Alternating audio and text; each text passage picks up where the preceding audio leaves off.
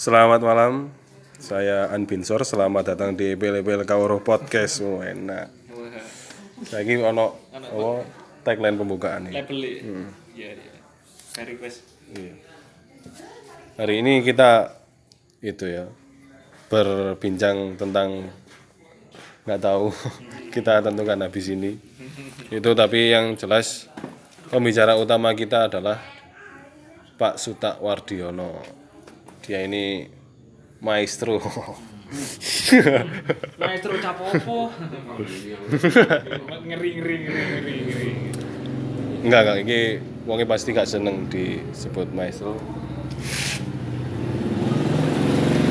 Jadi ini untuk info saja ini kita podcastnya ada di pinggir jalan. Kalau ada orang-orang lewat mohon berterima gak berterima gak apa sih karena mata ini cocok iya jadi ini Pak Suta ini wong ludruk lah istilahnya ya yakin ya iya ngono ae. Oke, labeli tapi kita labeli itu aja sekarang. Ya silakan Mas Sigit. Kowe ngono tok tiba ya. Oh mulai. Sudah mulai. Oh. Sini sini aja habis. Sini sini. Biar gak repot. Oh, sik mangan ngono ta? Kok apa apa anu sambil mendengarkan eh, ini jilid berapa tadi? 29. Wah, rada tua ya. Jadi eh, beberapa kali ini ya, pil-pil ini sedikit berkembara. Nah, kalau tidak direncanakan sebetulnya nah, perkembara perkembaraannya. Jadi kalau saya harus etok-etok me- melebeli pergerakannya itu eh, pembahasannya tidak ke buku saja ternyata. Tidak kayak kitab garing saja tetapi mungkin kita kali ini dan beberapa sesi yang lalu tentang membaca tentang kitab teles.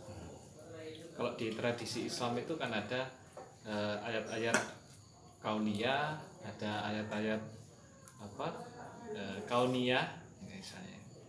Model-model kosmos dan macam-macamnya. Dan kali ini kita akan membaca ayat insania.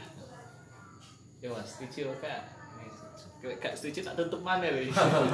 Ya ya dilo kak. Eh, nah jelas ini adalah sebuah alasan tentang kemalasan saja karena tidak disusun eh, apa reng-rengan apa yang akan eh, terjadi malam ini ya mengalir saja teman-teman bisa tanya atau bisa membahas atau bisa membaca uh, Mas Uta Mardiono ini sesuai dengan keinginannya masing-masing dan semoga pendengar terwakili. Leka ya oleh-oleh no dewi. Jadi ini salah satu dialog buatan beliaunya. Eh, kenapa apa menurut kita kenapa penting membaca kitab-kitab atau ayat-ayat insania karena eh saya rasa kita semakin berjarak ya dengan semakin kejamnya medsos membuli kes Aduh, ya. dengan semakin kejamnya medsos membuli apa eh, kesadaran kita maka kita jadi lebih banyak berbicara sekarang daripada mendengarkan. Nah, semoga podcast ini jadi jalan ya, guys. Eh, kita lebih banyak berpendapat dan bereaksi daripada menyerap dan mempelajari. Saya kenal eh, Mas Uta ini 2000 berapa ya? 4 atau 2006, sekitaran gitulah. Dan memang gak jelas orangnya ini. Ini orang paling tidak jelas yang pernah saya temui ono tari ini ono jalan kepangi ono wis pokoknya ke mana-mana lah ya. Teater ono klotekane ono yo eh, jemaah koboinya ya, ya. jadi itu orang paling tidak jelas yang pernah saya temui. Tetapi yang yang membuat saya tertarik untuk eh, berusaha di terlibat di beberapa lingkaran orang ini ya karena dia tidak Oh iya. orangnya kabur guys Orangnya kabur guys, tidak apa-apa. kabur sih Ya. Jadi eh, orang ini ter apa ya? Saya baca bahwa di, selalu bersungguh-sungguh dalam setiap hal yang diperbuatnya yaitu ya, itulah yang membuat saya tertarik.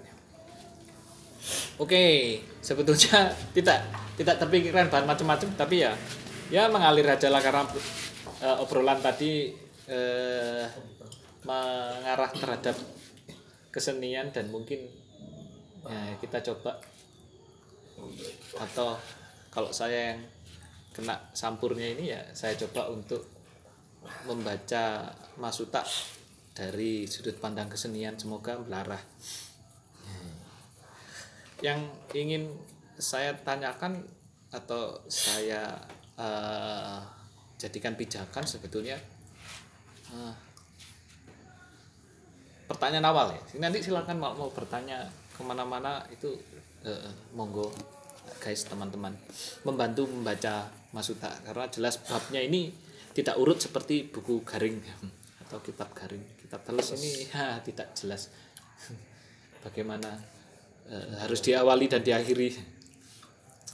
Eh, mungkin saya awali dari sebuah pertanyaan apa menurut Masuta ini eh, kesenian yang sudah digeluti bertahun-tahun ini sebuah jalan yang dipilih oleh Masuta atau dipilihkan? Mungkin itu sebagai pembuka silakan sangat sekali. Oke. Terima kasih saya menjadi bintang tamu ini di Ipil-Ipil episode 29 mungkin bagi teman-teman yang mengakses podcast ini tolong dicermati diksi-diksi saya. Waduh, intonasi saya yang itu tidak akan bisa ada duanya. Ya itulah tanda saya Suta Wardiono ya. Dan asli saya itu dari desa Simping Lawang kemudian hijrah ke Malang tahun 1982 Eh, salah satu ini mungkin juga bisa menjadi jaw- jawaban secara nggak langsung. Salah satu yang menghijrahkan saya dalam artian pindah tempat itu ya karena kesenian. Ingin belajar menari saat itu. Kemudian kalau ditanya tentang pilihan atau dipilihkan itu pertanyaan yang sangat dewasa. Dan saat itu saya belum berpikiran dewasa jadi belum tahu persis. Artinya mengalir saja mengalir saja. Tetapi kelanjutannya dari pokoknya accidentnya saya kenal kesenian efeknya banyak perubahan di situ. Banyak perubahan yang terjadi dalam diri saya baik secara intelektual pergaulan pandangan-pandangan hidup bahkan mungkin sampai pada penghargaan diri. Nilai nilai seorang Suta Wardiono yang yang mungkin eh, tetangga sebelah saja. Tidak tidak bersinggungan secara sosial awalnya. Tiba-tiba dari kesenian ini saya banyak sapaan hampir di setiap kesempatan bertemu orang paling enggak adalah teman untuk bertegur sapa. Itu kemudian sesuatu belajar itu ternyata mempelajari sesuatu itu ternyata tidak juga bisa terjadi ketika kita sedang mempelajarinya. Eh, angel ya kata-kata ini. Kita belajar sesuatu itu ternyata tidak selamanya ketika pelajaran itu kita mulai atau sedang kita lakukan. Saya mengambil itu karena hampir semua apa yang saya lakukan saat ini adalah flash flashback, oh, rewind gitu ya. Jadi pembacaan ulang terhadap terhadap keberangkatan saya. Pembacaan ulang siapa saya, siapa keluarga saya, siap sakpiro posisiku, sakpiro duweku. Eh, dari dari situ ternyata baru menganga besar. Di hadapan saya terlihat, terlihat ada peluang-peluang yang bisa yang bisa me- memberi karpet, karpet merah pada telapak kaki saya. Di sisi lain juga ada ruang-ruang gelap yang harus saya saya masuki untuk untuk me- menistakan diri, menyesali diri. Karena ketemu dengan ketidaktahuan, ketemu dengan kebodohan itu, ketemu dengan kelemahan-kelemahan itu. Nah, Nah, ketika dimensi-dimensi itu terlihat, wah semakin nikmat, udah semakin dablek wis. Sehingga saya kalau di sulit diidentifikasi menurut saudara Sigit, Ludruk iya jaran kepang iya bukan kemaruk, bukan kemaruk. Dan secara skill semua itu saya lemah. loh. Saya akui, saya lemah. Tapi kecurigaan saya itu yang menguatkan. Di jalan kepang pasti ada sesuatu. Di Ludruk pasti ada sesuatu. Bahkan di musik patrol pasti ada sesuatu. Sehingga saya mencoba memandang itu tidak dari apa yang saya dengar, apa yang saya lihat, tapi memandang pada intuisi saya. Pasti ada sesuatu. Sehingga sampai hari ini pun saya selalu membaca sesuatu itu pasti ada sesuatu. itu yang membuat saya tidak lelah untuk berhenti sampai setua ini kata orang-orang tua itu ya.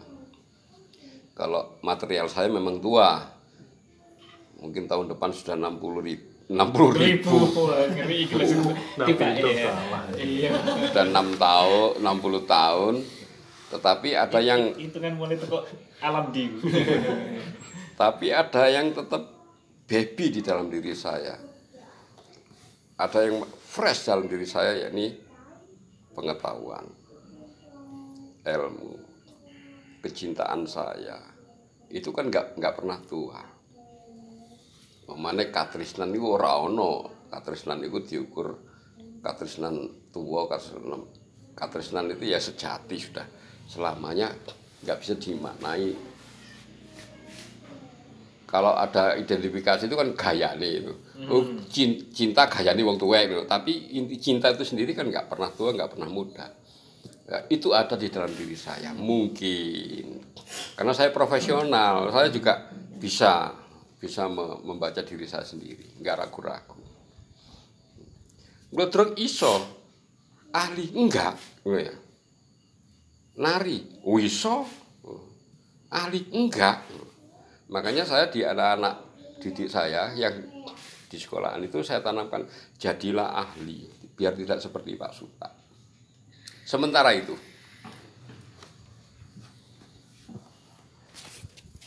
Calon-calon gak kerungan.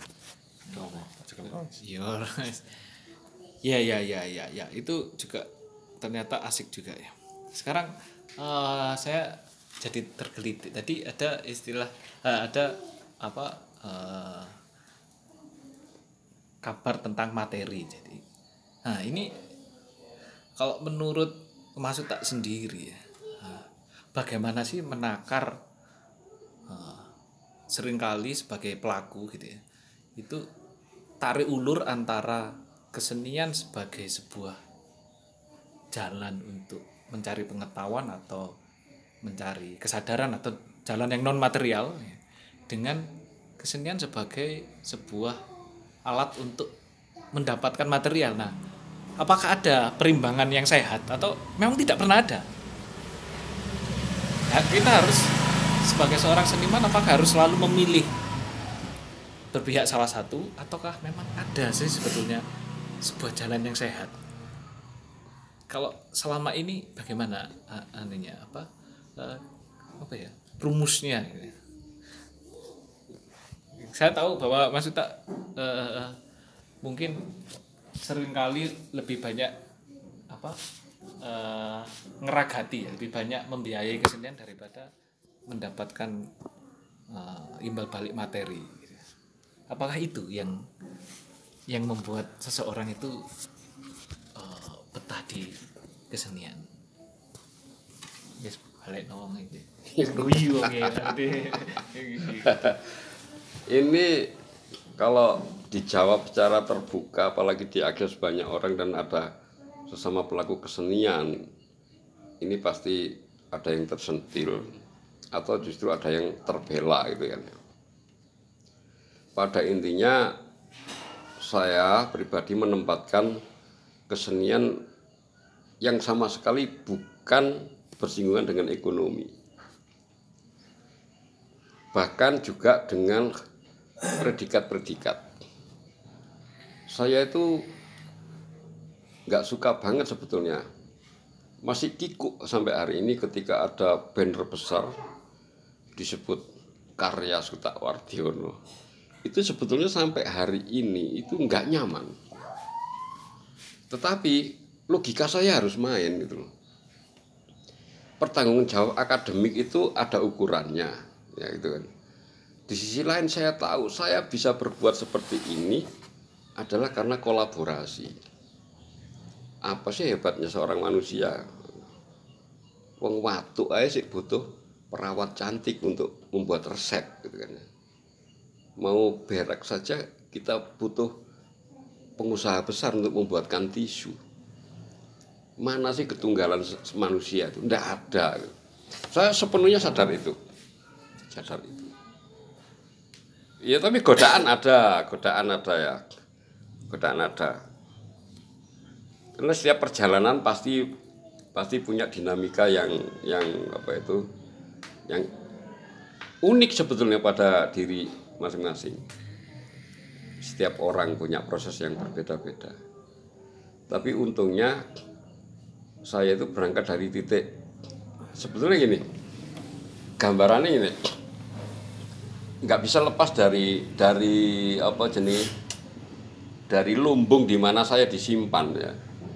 Saya itu disimpan di lumbung yang yang reot, artinya miskin. Yang terisolasi dari rumah induk, artinya secara sosial saya nggak punya interaksi dengan masyarakat. Ya faktornya karena kemiskinan itu, kemiskinan, kemiskinan bahkan juga kebodohan, gitu ya. Sampai generasi saya sampai saya berumah tangga itu saya adalah generasi yang berpendidikan tertinggi di silsilah keluarga saya lulusan SMA. Jujur itu sangat menjadi menjadi kemelekatan ya, kemelekatan terhadap apa apa jenis minder lah se- semacam itu. Itu sampai hari ini ada dan ketika di kesenian saya memerlu saya apa saya mencoba menemukan karena selalu curiga tadi pasti ada apa ada apa ada apa. Kemudian saya merasakan saya merasakan saya merasakan. Ternyata itu ada efek sosial. Ketika saya coba menyusun sebuah tari orang-orang menyebut nama saya. Itu karyanya Suta saya tidak berpikir tentang karya itu, tentang penyebutan orang itu terhadap nama saya. Uh, berikutnya, berikutnya, berikutnya. Ya sampai sekarang ya banyak lah sampai kenal dengan teman-teman yang yang dahsyat-dahsyat ini. Apalagi sufi muda kita ini. Saya dikenal sufi ini luar biasa, senang banget. Di branding.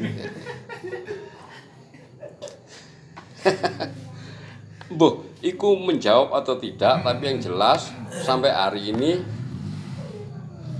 apalagi di masa COVID seperti ini, saya nggak pernah mengeluhkan ketika ekonomi saya terpuruk, kemudian sampai kok kan sing nanggap ya, kok kan sama sekali nggak ada pikiran itu, malah sibuk mencari ketika kondisi seperti ini saya membaca apa untuk diri saya sendiri saya bisa membuat saya mau menceritakan apa terhadap anak-anak saya. Itu jadi mohon maaf ya teman-teman yang mungkin bergerak di kesenian yang tujuannya mencari nafkah itu hak itu hak ya. Karena ini saya dijebak dengan pertanyaan memilih atau dipilih ya. Jadi kalau anda memilih di jalur itu enggak apa-apa artis-artis besar tingkat dunia pun menyengaja hadir sebagai pekerja seni di atas panggung itu juga diakui. Jadi ini mohon para pendengar hei jangan tersinggung ya. Ini saya. Mungkin saya salah ini. Saya salah dan masih potensi kebodohan masih masih ada. Zaman kayak gini sih bersikap seperti ini kan bodoh. Oke itu. Ya, saya pernah men, eh, apa mendengar ya. Eh, sebuah informasi dari Mas Uta kalau Mas Uta itu eh, tidak pernah selama ini ataupun belakangan ini saya kurang tahu mohon nanti diluruskan eh, menghindari menjadi juri. Sebuah eh, perlombaan kesenian. Karena mungkin kesenian tidak bisa dilombakan. Atau itu menurut frame-nya Mas Uta bahwa kesenian itu tidak, bisa diukur gitu. Terus nah, bagaimana itu kok sampai pada eh, cara pandang seperti itu?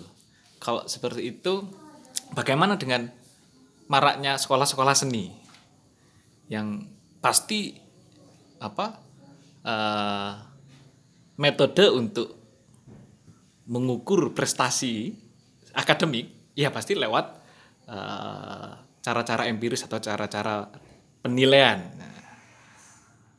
Nah, itu eh, bagaimana menurut jenengan kok bisa sampai pada pola pikir kesenian itu tidak bisa dilombakan, tidak bisa diukur.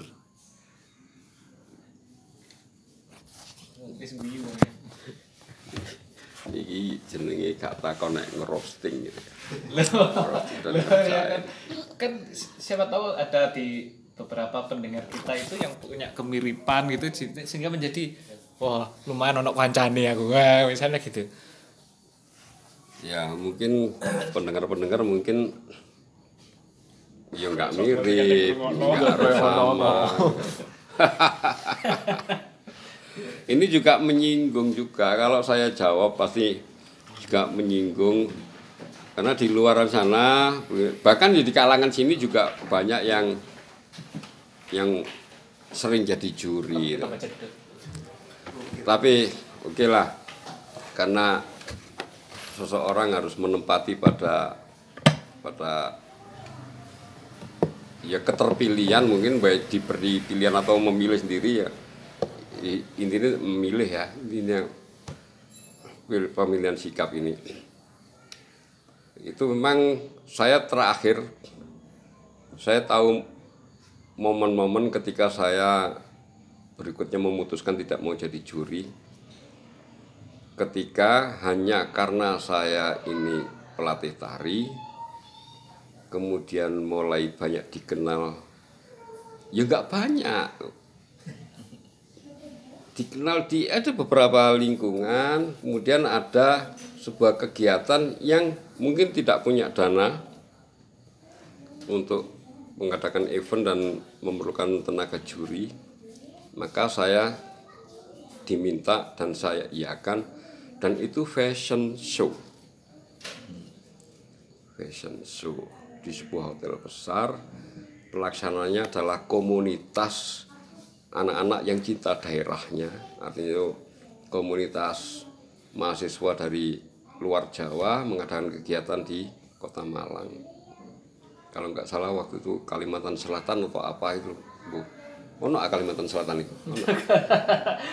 pokoknya dari sana lah itu ingat saya itu. siapa ngapal RPUL saya jadi juri kemudian di tengah-tengah penjurian itu tidak ngerti. Saya ada perasaan yang ah saya sedang berbohong ini. Saya berbohong. Meskipun saya mengerti bahwa juri itu diukur oleh subjektivitasnya. Dan subjektivitas saya saya anggap nggak cukup untuk menilai itu. Karena yang saya tahu hanya kostum tari saat itu. Kalau melihat model fashion itu mungkin di televisi atau di gambar-gambar hanya itu. Ya mungkin penopang saya untuk berani maju mungkin karena itu. Tapi sejujurnya itu nggak cukup itu loh.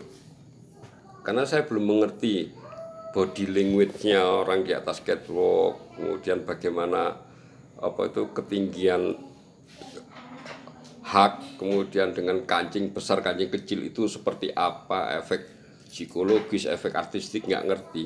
Pokoknya sing keto api mari ngono wajar gitu ya. itu sing tak sing tak kayak biji api.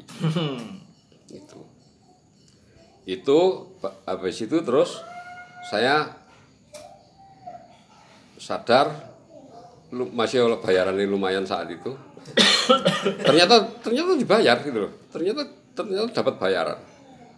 Kalau nggak salah saat itu 150 atau 200 itu. Zaman itu zaman tahun 80-an lumayan itu ya. Lumayan. tapi tersiksanya itu berhari-hari. Akhirnya saya memutuskan wis mari ngono gak juri-jurian wis gak juri-jurian kemudian ada kondisi terulang ada kondisi yang memaksa. Dan ini kegiatan kampung. Kalau tadi kegiatan besar kegiatan kampung saya disuruh juri. Karena kegiatan kampung saya pikir kelasnya kan bukan kelas serius ngono tak pikir ya wis niatnya bantu.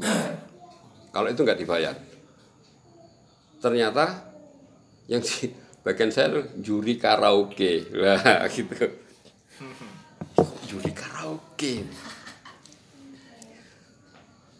Eh, saya berangkat rodok main pikiranku. Karena karaoke itu juga belum punya ukuran tertentu saat itu. Mulai mulai anu kan mulai kait mulai kan. Belum ada ukuran-ukuran tertentu. Kemudian eh, apa juga penjuriannya pun tidak ada tidak ada kriteria tertentu. Ya pokoknya sing nyanyi api itu sing menang gitu kan ya. Dilalah kesane ngalah saat itu benar. Saya memberikan nilai pada orang yang juara satu. Dan juri-juri yang lainnya sama berarti seneng aku. Habis itu tambah pusing. Setelah tahu ternyata yang menang lomba karaoke ini memang penyanyi kafe. Memang penyanyi kafe. Eh kok duduk kafe? Zaman itu durung durung terang kafe. Apa pup pap apa?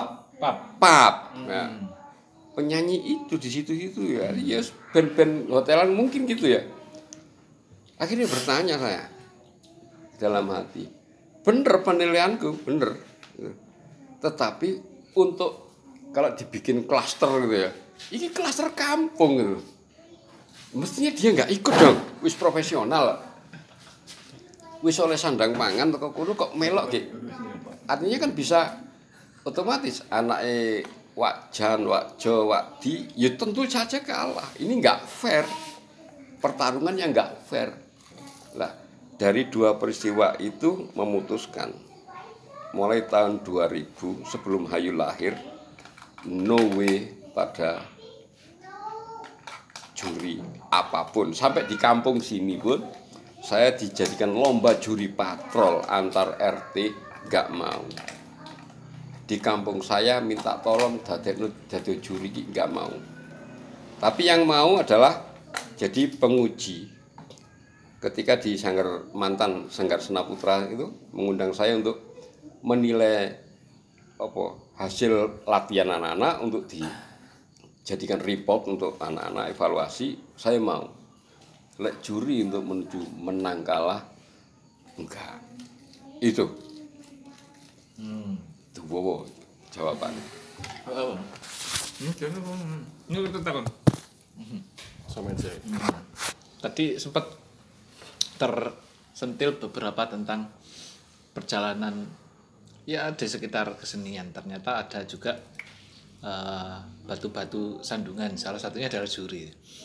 Kalau misalnya boleh hmm, men-scanning perjalanan itu ada hal lain yang eh, muncul sebagai bentuk oh ternyata eh, kesenian ini juga bisa mengecewakan saya itu kira-kira apa Oh iya.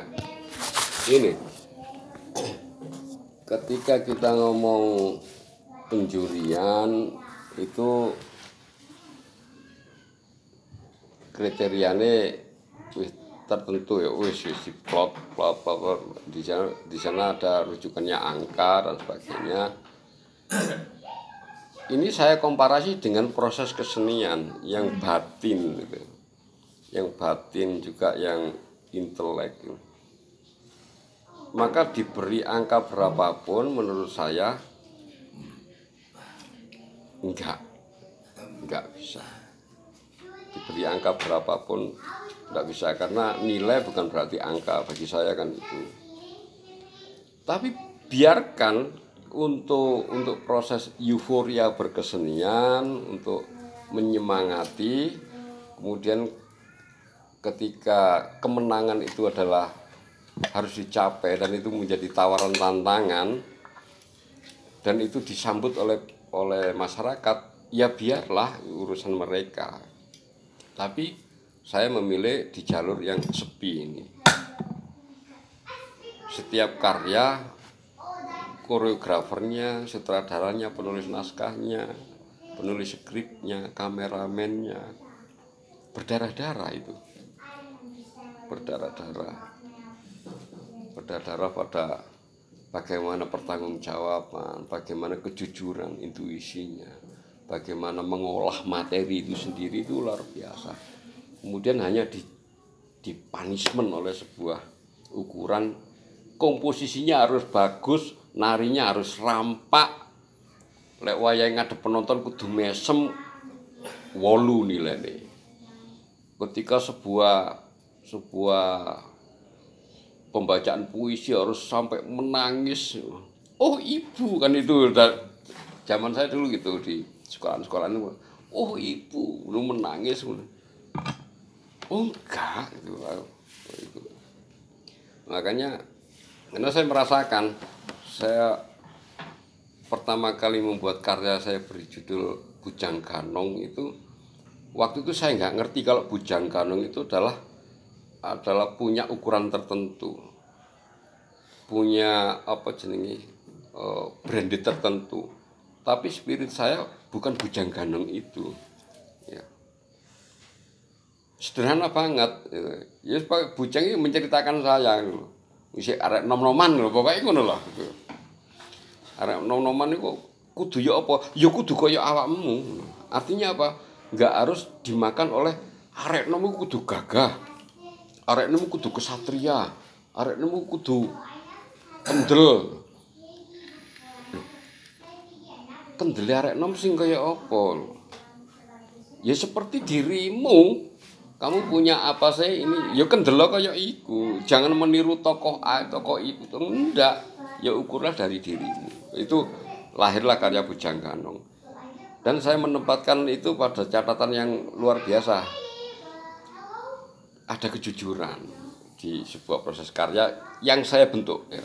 Bukan bukan menuntut orang lain. Oh, saya jujur ini mengakui mesti ini kau niku ngene lho cek gak melarat terus. Mesti ini kau kudu ngene cek gak cek duwe rego ki ngarepe wong liya. Ya saat itu itu yang saya masukkan spirit itu. Maka sampai hari ini saya memandang karya siapa pun ada spirit itu. Makanya saya nggak berani mengatakan karya orang ini jelek. Karya ini buruk karena ini karya ini lebih lebih jelek dari yang ini nggak nggak berani dalam sikap saya. Kecuali di intern kita itu guyonan ya. Lek ngono ae itu kan hanya untuk membakar diri sendiri aja. Enggak, tapi sejujurnya karya apa pun sing sing terganggu ketika karya itu nggak serius saya tahu iki akal-akalan iki iki karya iki kok lah itu yang baru saya hujat itu sopo sing garap iku rek itu itu jadi nggak nggak ada apa ya. Ya sampai merembet pada dari sebuah karya ada rupiah berapa. Nah, merembetnya ke situ ya nggak ada sudah. Jawab apa enggak gak rusak karep Oh, gak apa-apa jenenge buka buku ya.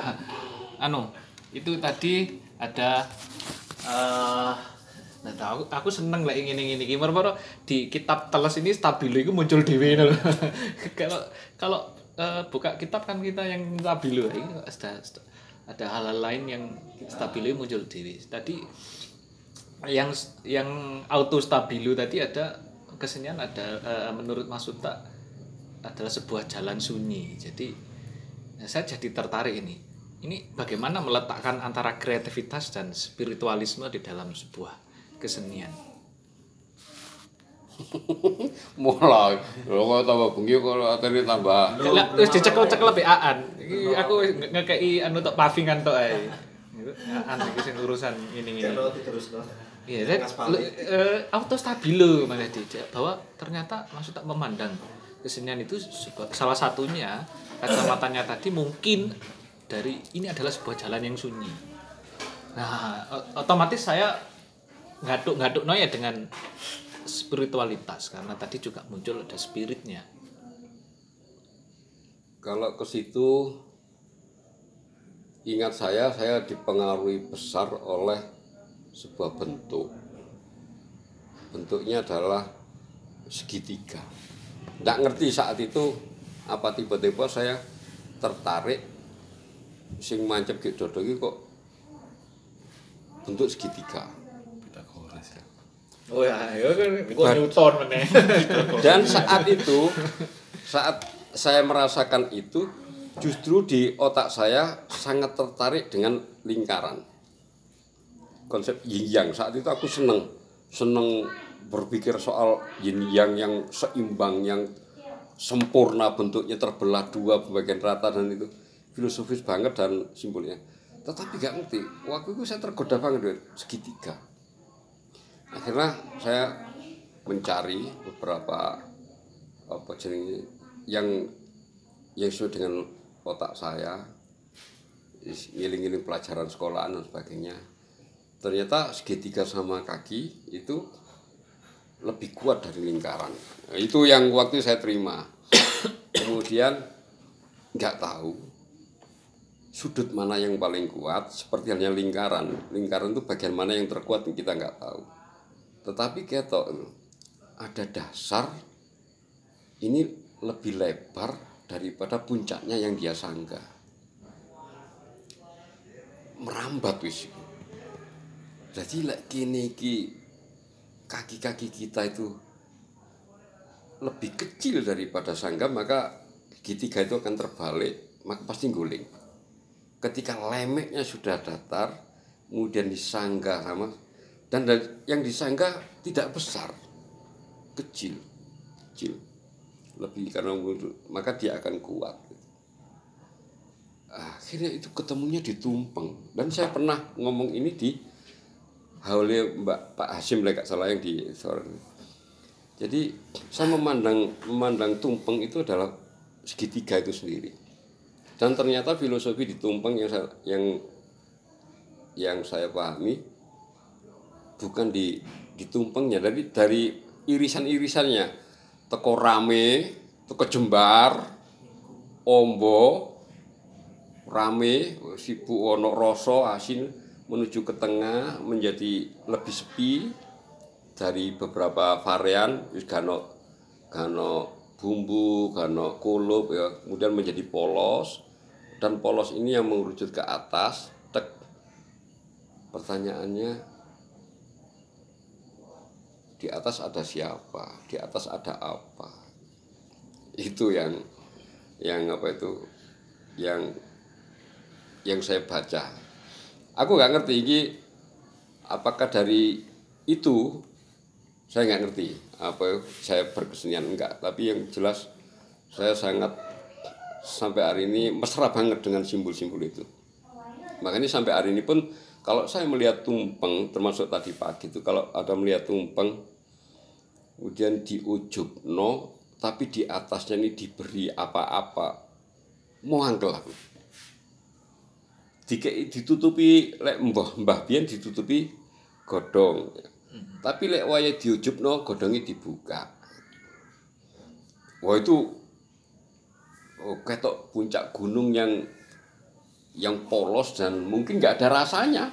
Mungkin nggak ada rasanya. Soalnya rasanya wis ditinggal nah mungkin dari situ merembet merembet merembet akhirnya ternyata di di di jagat gumelar ini sudah saya mengajarkan itu sampai kita ketemu ya kami saya waktu itu ketemu dengan gedang itu. Ya apa jenis? Apa analog analog ya apa itu? Aku cenderung bahasa Inggris mana ini ki gak usah wes yes pokoknya ingat itu ternyata itu ada lapisan-lapisan yang membentuk semakin hari semakin tebal maka semakin menjauhkan itu dari dari arasnya yang polos dan yang tawar itu. Ya mungkin itulah. Jadi kalau untuk menjadi jembatan keledai berarti eh, kreativitas kreatif itu dalam berkesenian itu eh, menurut Mas Uta harus mencapai titik puncaknya. Kalau bagi saya, ya saya mewajibkan itu. Kalau untuk pada yang lainnya, apa kewenangan saya untuk menganjurkan yang lain seperti Ya. itu kan enggak. Tapi untuk bagi saya, ya ketika sebenarnya kreativitas itu kan nggak perlu di digolekin teman-teman tuh. Artinya kita menginovasi sesuatu, kemudian mengkons- mengkonstruksi sesuatu yang baru itu kan kreatif bang, gampang banget itu. Kemudian tubuh misalnya di- ditarik ketika tubuh kita masih mampu jempalian, salto, ya mungkin itu tapi lah tua ya kak iso ya. Lah berhubung saya sekarang tua, saya mengerti keterbatasan tubuh, keterbatasan nafas, otomatis kreativitas saya ya nggak nggak akan liar ya di ada penyesuaian itu kalau mengarepno kreativitas yang yang absolut absolut creativity. Mungkin saya juga akan nggak jujur lagi. Nggak nggak jujur. Nah makanya saya selalu berkata karya saya ini ada batasnya. Karya-karya yang saya yang saya produksi yang saya kerjakan ini membutuhkan sokongan dari yang bukan saya. Makanya karya saya selalu saya akui sebagai karya kolaborasi dalam sikap batin saya. Balik yang sing mangkor gak ono sing setunggal malah ini karya Suta Wardiono kok jadi hmm, ya apa sebenarnya saya tahu. Tapi karena saya juga orang modern tahu lah karena manajemen memang harus punya staff punya ini punya manajemen kemudian aja pemegang legalitas. Sawo kecil karya Suta Wardiono asik juga saja nih ya. Tapi enggak lah gak, gak perkara aku enggak. Ketika saya mencoba apa mendedikasikan sebuah karya untuk ini loh kita lupa dengan berterima kasih. Orang-orang sibuk kreativitas dandani ludruk kepingin balik ludruk yang zaman biyen. Tapi dia itu gak tahu bersolawat eh bersolawat berdoa atau berterima kasih pada orang-orang yang sudah punya punya jalan pembukanya. Ya seputar itu. Apakah itu kreativitas atau spiritualitas? Nggak ngerti aku.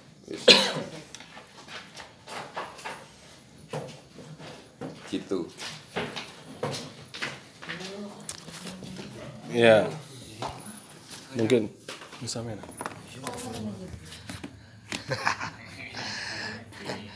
Iya, saya tadi menangkap kata-kata apa? Oh ya, nama saya adalah Her Otus. Saya adalah Her Otus yang minggu kemarin membahas tentang kita War. oh ya, saya, ini balik lagi tadi kan ada kata-kata pembacaan situasi. Ini sangat menggelitik sekali menurut saya. Eh, tepatnya kalau boleh tahu sih eh, sejak kapan eh, Sir, Sir Suta ini mam- apa eh, membaca situasi ketika memulai berkarya atau mungkin bisa dijelaskan apa triggernya gitu mungkin sebelum sebelumnya kan kalau saya rasa kan untuk dalam pengkaryaan itu prosesnya dalam membaca situasi kan tidak ujuk-ujuk gitu ya mungkin bisa dijelaskan Wis pokoknya ngene lho, ojo ojo garai sing anane kuwi iki angel tanggung jawab iki lho tulis iki. Intinya gini, wis tak ringkes saya. Apa yang saya lakukan di kesenian itu sedang melawan diri sendiri. Kebodohan saya saya lawan. Mosok sih kon goblok gitu. Kemudian apa? kepintaran saya saya lawan sendiri. Tadi lek aku rumangsa pinter tak lawan dengan apa itu bacaan-bacaan yang berbeda. Misalnya saya ingin wah seniman iku kudu ngene kudu lho sik kalah karo Kang Sukaryadi. Geger sampai gilap iku mek dodol cowek tok misalnya dodol cowek tok. Dan dia bisa dan dia bisa enjoy. Dan dia bisa happy dalam hidupnya. Jadi selalu dan itu fluktuatif. Ngerti tau fluktuatif ya? Ya itu grafik yang inkonsisten ya. Kadang-kadang ketika ini renungan ini memancar maka saya akan bisa bisa apa tiktoknya dengan saya dengan kehidupan yang saya jalani ini menarik. Tapi ketika saya pada posisi yang down, ini saya harus mengakui, wah, donya ki koyo ini peradaban seperti ini. Aku koyo ngene. Iso opo? Mak, iku lek gawe-gawe saya triggernya di situ. Tapi ketika contoh misalnya dialognya Potro karo Dasim misalnya itu perenungan-perenungan ketika memancar itu sehingga nyapo kowe, nyapo kowe itu itu bisa. Ng- Ngono tapi sulit di, di ditandai, di, dipindai bahwa triggernya apa terus gak iso. Atau mungkin sederhanakan lagi anu pertanyaanmu. ya mungkin, gini Angel banget sih. proses apa yang yang menjadi sebuah tonggak bahwa ini ini mulai saat ini ke depannya saya akan membuat karya yang punya apa ya sisi filosofis kayak apa kayak gitu. Ya itu itu aja deh. Oh, saya- kayaknya saya nggak pernah menyengaja ya.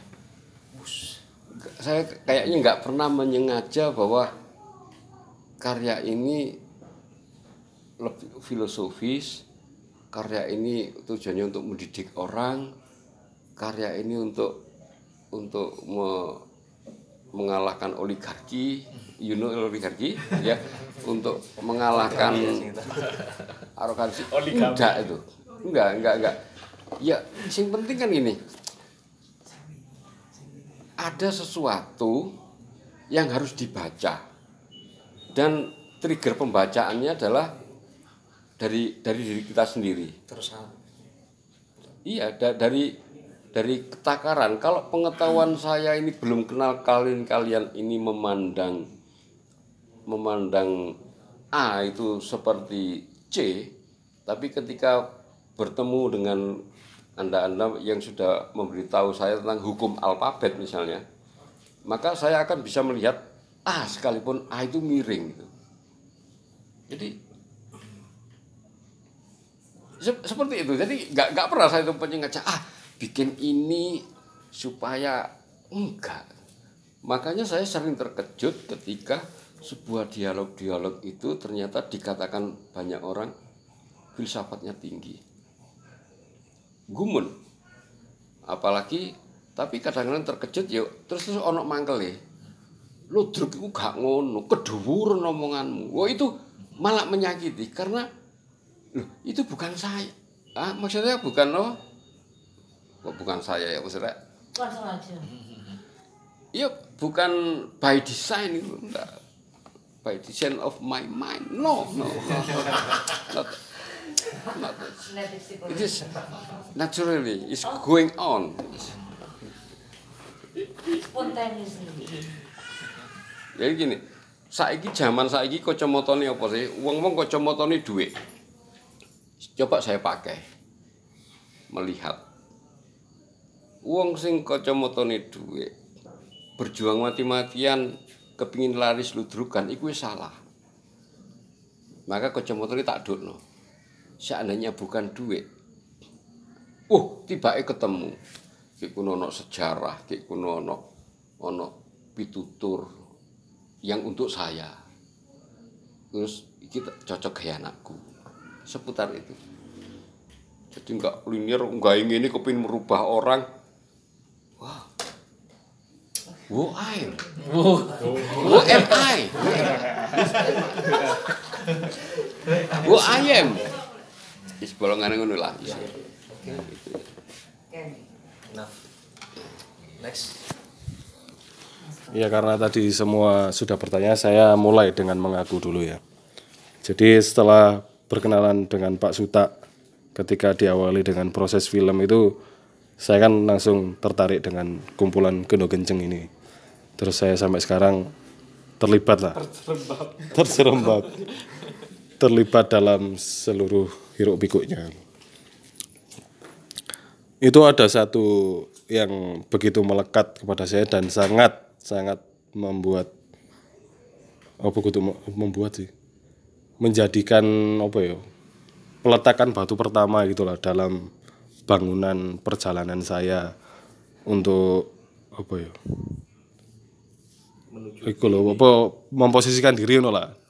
Jadi saya rasa peletakan batu pertamanya itu karena saya pernah mengikuti proses Karsina gitu.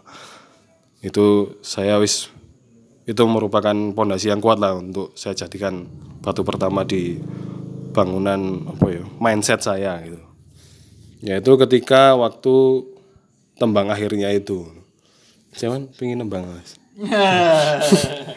ya gue gak kata tembang no, tak omong naik bagi yang yang nggak tahu tembangnya itu apa. Itu bunyinya kayak gini tapi saya omongkan biasa soalnya suaraku ya ngono iku. Jadi tembangnya itu koyo koyo dene sumber banyu bening mili mudun buruke. Hang nguripi sekalir kang den lewati mendem eh, mendem jero mikul dhuwur asmane wong tuwa lestariya lestari piwulang becike nah itu waktu itu saya ketika di proses karsina itu dan di Cak Durasim itu nggak merasakan tembang itu no. tapi ketika saya berenang di bedengan di malam hari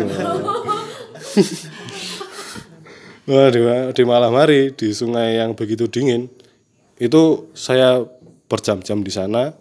Terus setelah saya menyelesaikan proses itu entah apa yang menggerakkan saya atau ya itulah.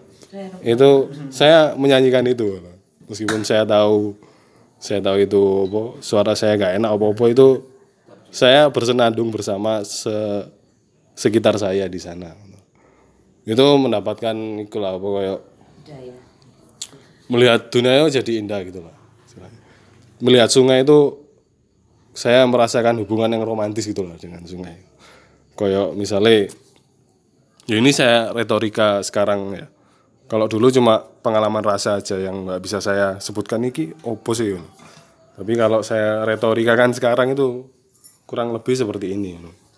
Bahwa sungai itu selalu ada, selalu mengalir dan selalu baru. Kayak misalnya di Bedengan itu sungainya itu selalu ada di situ.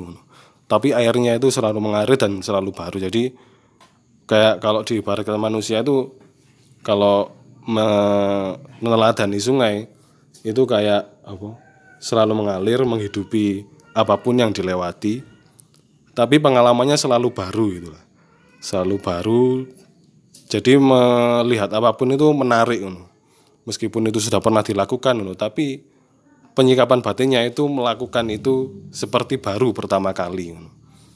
Selain itu, dia selalu ada di mana-mana. Misalnya meskipun sungai di Bedengan itu ya, saya pada waktu itu sampai menyadari sungai ini pasti sampai nang laut ngono. Sampai nang laut dan saya nyebur nih ini asini ya podo nyebur nih laut. ngono. Soalnya ini keterikatannya nggak cuma sungai di sini toh, bahkan sampai sungai di Brazil kayak ngono-ngono itu kan ter- terkait dengan sungai yang saya ceburi itu. ngono. Kalau itu mempunyai kesadaran itu menyeberang sungai itu bahkan bisa menyeberangi dunia sudah no. wis karena itu yang kita seberangi sebenarnya jauh sekali ngono. Kalau kita memang meneladani itu dan tidak menganggap sungai ini sesuatu yang menghalangi perjalanan kita no. harus dibangun jembatan harus iki iki gara-gara ono sungai iki aku malih kebanjiran apa apa itu. Tapi kalau emang diteladani itu menurut saya sesuatu yang mulia gitu lah. Iya. Terus setelah itu kan sungai itu tujuannya pasti tercapai ngono lah. Kayak misalnya DE nuwabraki watu apa-apa wae ngono sampai apa nang iku nang air tadi air terjun wis berdarah-darah lah apa perjalanan sungai sampai misalnya sampai apa nang Surabaya ngono kena pabrik-pabrik kimia ngono. Dan dia berterima ngono menjadi sesuatu yang kotor ngono.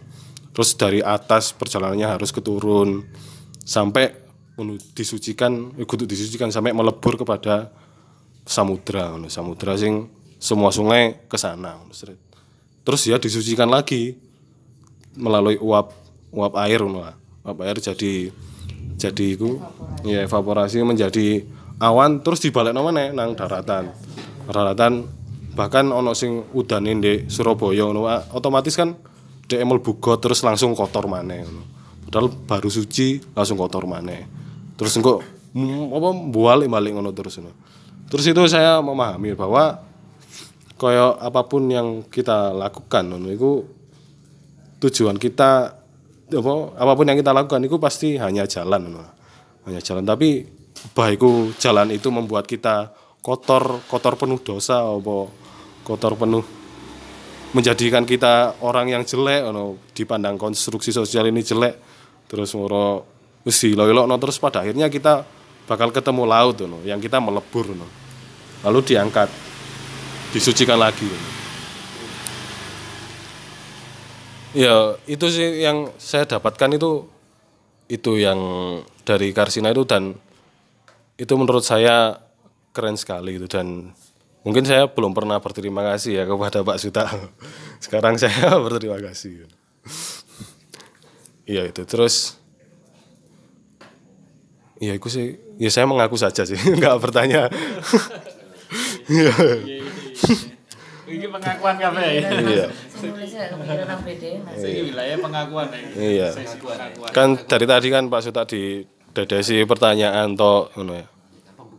Kalau saya mengaku bahwa saya mendapatkan itu selama bergaul dengan Pak Suta dan itu sesuatu yang membuat apa ya?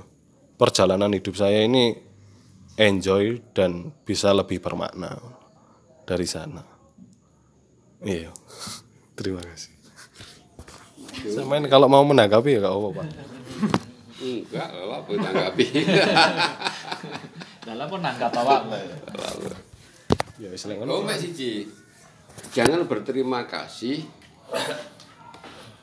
kepada saya karena itu bukan transaksi, bukan. Jadi ini kalau Anda memperoleh itu ya karena ya sudah ya memang ya saya memang sedang berdharma mungkin. Jadi efek terima kasih, kemudian ti- tidak terima kasih, mohon maaf atau tidak mohon maaf itu nggak ada hubungannya. Jadi itu ya sudah. Makommu ikono makomku ini surat itu ditulis itu tergantung sing nulis. Dikirim itu urusannya pos urusannya itu diwoco gak diwoco urusannya sing nerimo tapi saya sudah selesai membuat surat gitu aja. Ya, mereka ternyata nggak bisa dipaksa untuk menjadi pembaca karena dia nggak tertarik. Tukang pose nggak mau mengantarkan karena memang nggak ada bayaran nih itu urusan mereka tapi urusan saya selesai. Saya sudah membuat surat untuk kamu misalnya itu. Jadi nggak perlu ada terima kasih pada saya dan nggak perlu saya terlepas dari kewajiban untuk membaca saya terlepas dari kewajiban untuk mengantarkan yang harus dibayar atau harus diapa enggak. Aku seperti halnya Tuhan berfirman dalam kitab sucinya. Dia hanya berfirman kepada itu kemudian sama orang-orang dicatat. Ya tergantung apakah Tuhan apakah Tuhan memarahi kamu ketika kamu tidak membaca kitab sucinya? Tidak. Kalau kamu membaca kitab suci maka kamu terikat oleh kewajiban-kewajibannya ketika kamu meng- meng- mengimani. Saya nggak mau di posisi itu. Aku nulis nulis. Gitu. Nggak usah terima kasih. Iya. Terima kasih.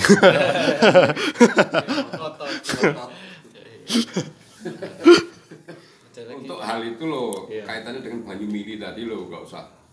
Wah nganggep wah enggak Jangan jadi aku mau di share di biar yang di malah feedbacknya lek perlu malah membalikkan saya untuk menunjukkan anu kok untuk menunjukkan ilmu baru agar saya tergulik lagi. Lek kan langsung setelah itu kemudian langsung terima kasih Pak titik. Aku malah gak berkembang. Nah, itu lek hubungan anu insaniah ya. Al insanu wal gotong royomu itu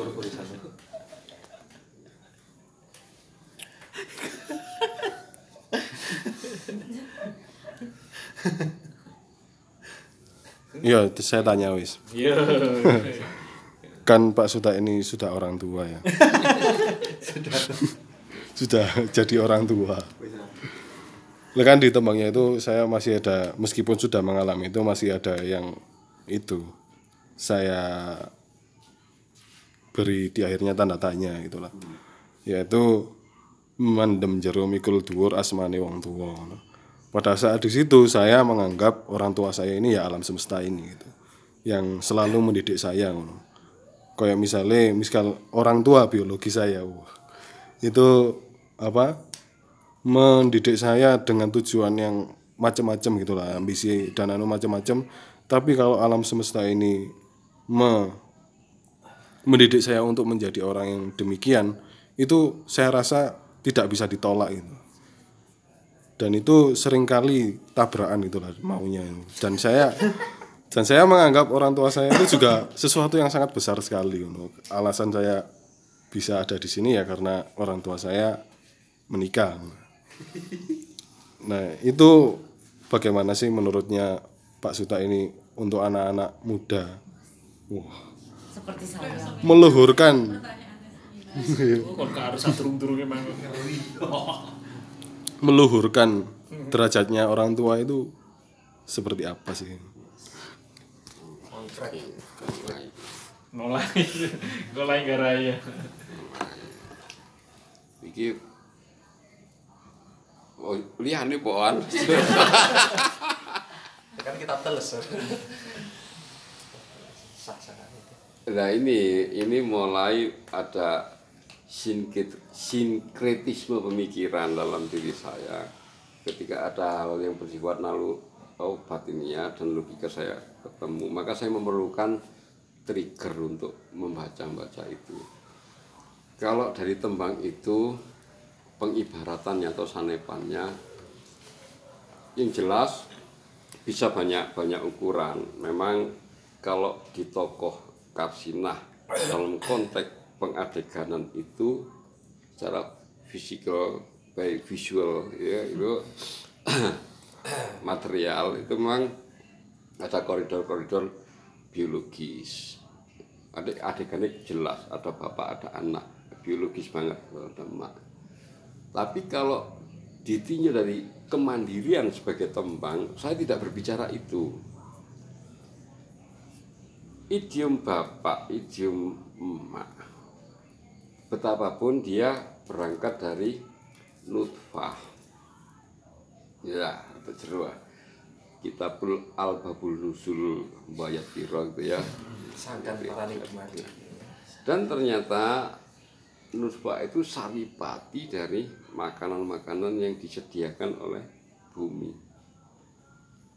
Ada tanah ada batu ada air ada bangkai ada humus. Ternyata dari hal yang kotor tadi itu setelah disari saripatinya ini tersimpan dengan cara yang misterius oleh Tuhan diolah dan itu menjadi biji manusia. Ya konteksnya itu maka sirkulasi kehidupan dari kotor bersih kotor bersih sepanjang matahari masih bersinar angin masih berhembus dia harus dijaga keteraturannya makanya saya berpendapat hari ini dan hari kemarin nggak sama. Matahari yang kita lihat pun tidak sama. Sekalipun saya pernah membuat tulisan nak matahari sing kon iku matahari sing tau didelok bapakmu bapakmu mbahmu ribuan tahun yang lalu. Soalnya bagi saya hari ini usia dunia matahari bumi air angin adalah 60 tahun. Tapi bagi kidung baru 18 bulan. Nggak bisa. Lagi kono cara meluruskan nama orang tua ya bagi anak-anak ini ya bersungguh pada nilai-nilai itu. Eh kamu itu adalah sumber. Kamu itu adalah penyedia. Kamu adalah eh, pembawa suasana. Nggak harus seperti bapak. Nggak maka dia menjaga sirkulasi kesemestaan ini dialah yang mendem mikul dhuwur. Karena yang bangkai pun bisa melahirkan saripati nutfah. Kemudian yang yang baik itu sudah menjadi kebutuhan nafsu. Semua orang melihat yang baik pasti suka. Dua-duanya dapat nafsu dan ini terolah dalam dirinya Jus kue anak bapak. Gitu anu. Gak ngerti ku padha ambek Kurtubi apa padha ambek ambek Yasin apa ambek sapa maneh jenenge wis gak ngerti aku ya. Pokoknya itu itu. Jadi ngarep wis ono kunci nih saya tidak akan bahkan mungkin saya tidak akan meminjam meminjam itu ketika saya apa yang ini yang memang ada di sini apa yang ini yaitu yang saya anukan karya-karya itu gitu. Mulanya aku aja dipeseni. Mak gawe cerita sing iki lho pemung ono corona ini. Gak iso aku gak iso.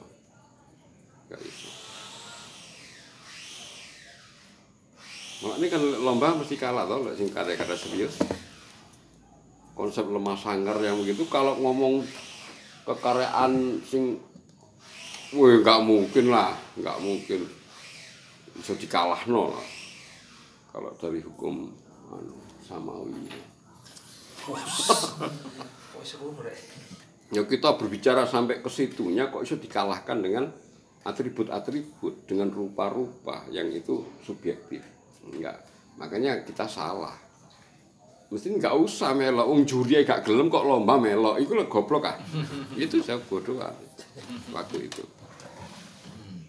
Ya tapi namanya apa eh, se- eh, sebuah upaya Hmm. itu saya masih membela eh, momen lemah sangar ikut lomba itu Hmm. karena yang penting bukan lombanya tetapi yang penting adalah penyampaian pesannya ada hak-hak pemberian hak-hak mungkin eh, pada para penonton yang datang ke sana sama seperti kita untuk tidak Iya. menikmati lomba Ya termasuk hari ini saya mendengar kematian Ki Haryanto Adikara itu dia punya excited ya. Oh apa sih excited? Aku bisa ngomong tapi gak ngerti artinya. Itu dengan lemah sangat dia sempat dialog dan sebagainya. Hari ini beliau berpulang.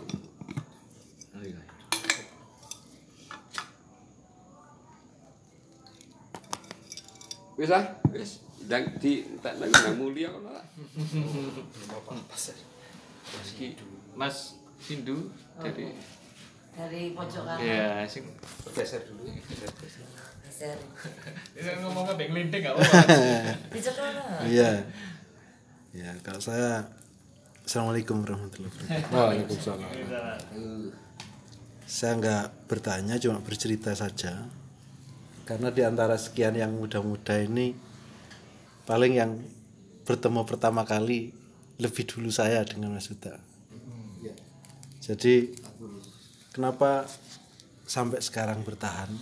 Sejak awal itu saya baca yang pertama kali karena Mas Uta mau belajar. Artinya apa? Eh, pada saat saya pertama kali bertemu sampai bertahan sekarang kira-kira kalau Mas Uta menurut saya nih ya kalau Mas Uta nggak mau belajar mungkin kita nggak bertahan kayak gini sehingga pada kenyataannya walaupun kita tahu Mas Uta paham kadang kita eh, apa ini ngasih masukan ya enak aja bukan bukan karena Mas Uta tidak lebih bisa daripada kita yang saya baca selama ini oh karena Mas Suta mau belajar. Karena pertama kali bertemu saya tidak tidak bertemu Mas Suta berdua begini dengan senior senior yang lain juga. Tapi sampai saat ini eh, di antara beliau-beliau itu saya bertahan dengan Mas Suta. Kenapa? Ya karena pertimbangan pertama itu. Oh, apa ini? Mau belajar walaupun saya tahu dari awal eh, walaupun tadi Mas Uta bilang nggak sampai notak tapi bisa. Oh ini bisa bisa ini bisa ini. Tapi masih mau belajar.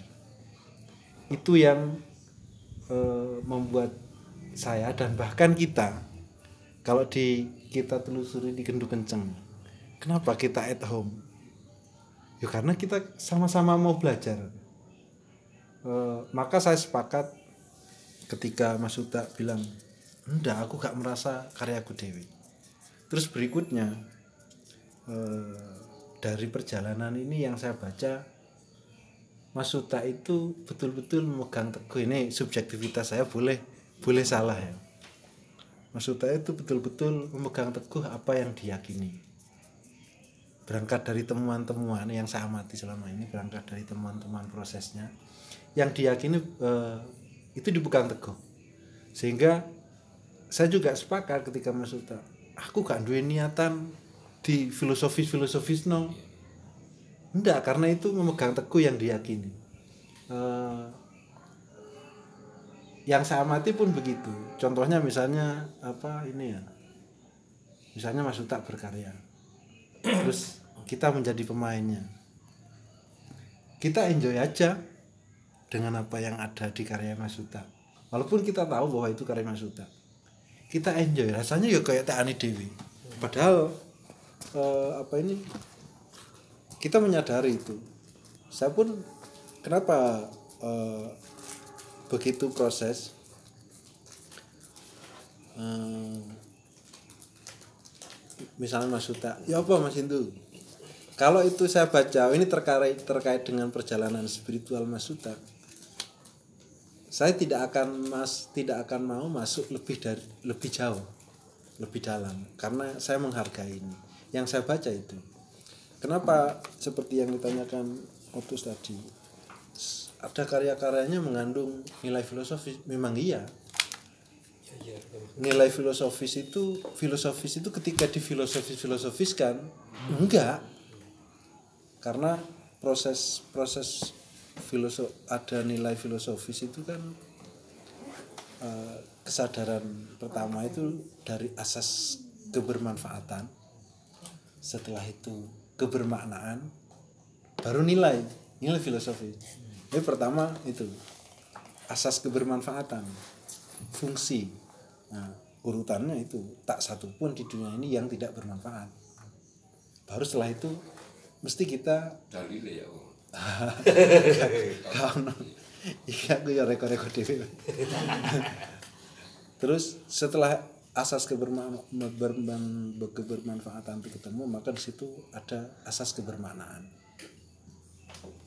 Nah, eh, prinsipnya gini. Tak satu pun yang kalau pertama ya, tak satu pun dunia diciptakan yang maha kuasa yang tidak bermakna. Tapi bagi subjektivitas kita, bagi masing-masing kita, apa yang akan bermakna kalau kita tidak mau memaknai. Nah, eh, saya baca di Masuta di situ. Jadi perjalanan Masuta. Kenapa eh, saya sempat bilang eh, ketika apa coba gaya naskah yang lain kendo kenceng saya sempat usul nek naskah guyonan ae begejekan gak apa-apa. Tapi untuk karya kendo kenceng yang kita sungguh-sungguh eh, kalau bisa jangan yang lain dulu. Bukan karena apa-apa karena itu yang saya baca. Eh, Mas Uta memegang teguh apa yang diyakini dari prosesnya. Maka di situ ada nilai-nilai di situ. Nah ini yang membuat kita sampai sekarang. Itu yang saya baca dari dari Mas Uta sehingga kadang bisa biasa terjadi ketika apa misalnya Mas Uta nggawe karya nggawe quote sing sungguh-sungguh ambek awake dhewe kadang tintai to. Tapi biasa. Kenapa? Mungkin itu tidak terjadi pada yang lain. Karena kita tahu, Mak, yang saya baca ini maksudnya mau belajar. Dan belum tentu yang kita omongkan itu sebenarnya maksudnya tidak paham. Begitu kita baca saja maksudnya paham itu. Udah selesai. Ya, jadi itu eh, apa ini yang saya tangkap selama ini. Salah satunya dari subjektivitas saya juga. Kenapa saya sempat bilang juga ke Mas Uta, biarlah kendu kencang wong ngomong iki sampean ya gak apa-apa mas. Jadi tidak apa-apa. Karena karena yang dari awal selain selain mau belajar ya eh, betul sekali ketika Mas Uta berkesenian bukan bukan untuk dikomersilkan. Dari awal ini yang membuat bertahan termasuk kendu kenceng. Sehingga kita tanpa tanpa membawa nama kendu kenceng pun ini ini yang membuat yang membuat kita bertahan sampai saat ini. Sehingga siapa yang energinya gelombangnya tidak sama ya tidak bertahan dong. Tidak bertahan yang gelombangnya tidak sama. Itu eh, yang saya baca selama ini. Mestinya eh, kalau kalau sama-sama berguru ini kenapa misalnya saya bertahan? Karena yang saya baca nih saya biasa Mas Uta Mas Uta ya tidak saya tidak merasa digurui oleh Mas Uta walaupun ada kuat-kuat misalnya. Ya karena biasa oh ini yang membuat bertahan. Tapi begitu eh, saya pada beliau-beliau yang senior kelihatan kalau memposisikan ketika saya mau berguru dengan sendirinya beliau itu sebagai guru saya murid akan menjadi begitu. Sehingga eh, perjalanan itu dulu eh, hingga sampai saat ini kalau yang sempat kita ceritakan misalnya di Ludruk ya. Podo podo gak jelas sih biyen harus gawe dhewe gawe cap asli, asli kan apa yang mau berta, mem- membuat bertahan? Ya karena sama-sama itu ada ruang ada ruang pembelajaran di sini. Sehingga eh, enak saja misalnya ya apa iya mas. Saya misalnya saya mengajak siapa saja teman-teman ayo. Misalnya Mas Uta tanya misalnya siapa kira-kira ini kurang? Siapa kira-kira yang bisa dilibatno? Saya misalnya mencari saya biasa saja. Kenapa? Karena di, di sini ruang pembelajaran. Ketika eh, apa di sini ruang pembelajaran niatan niatan belajarnya sudah berkurang mesti nggak nggak bertahan. Nggak bertahan lama karena niatan belajarnya berkurang. Ketika kita sama-sama punya niatan belajar eh, kita bertahan.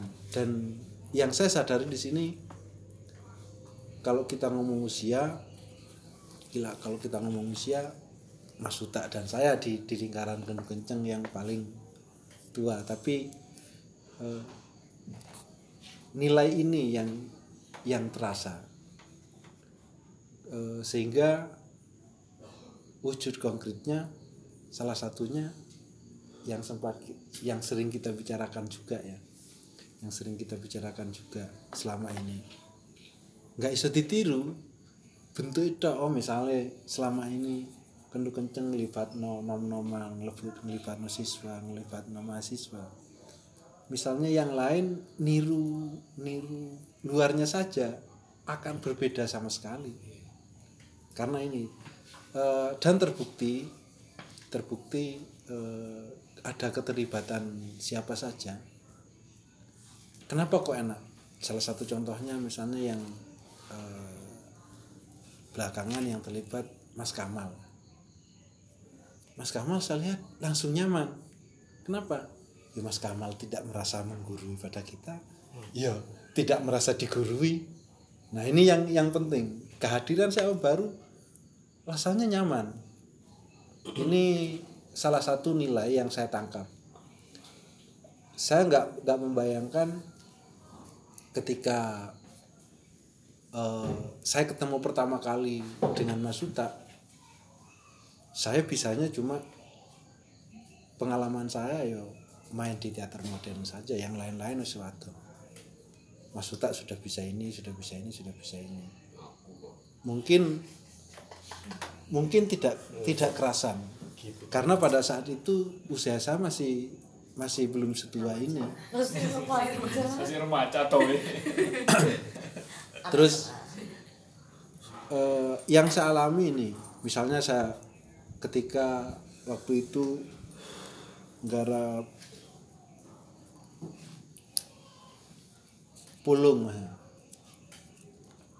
garap pulung itu dari naskah Mas, Mas Yuta yang diadaptasi saya biasa saja walaupun saya tidak jadi sutradara saya nggak bisa saya bingung saya biasa saja. Ke Mas Yuta ya Bu mas.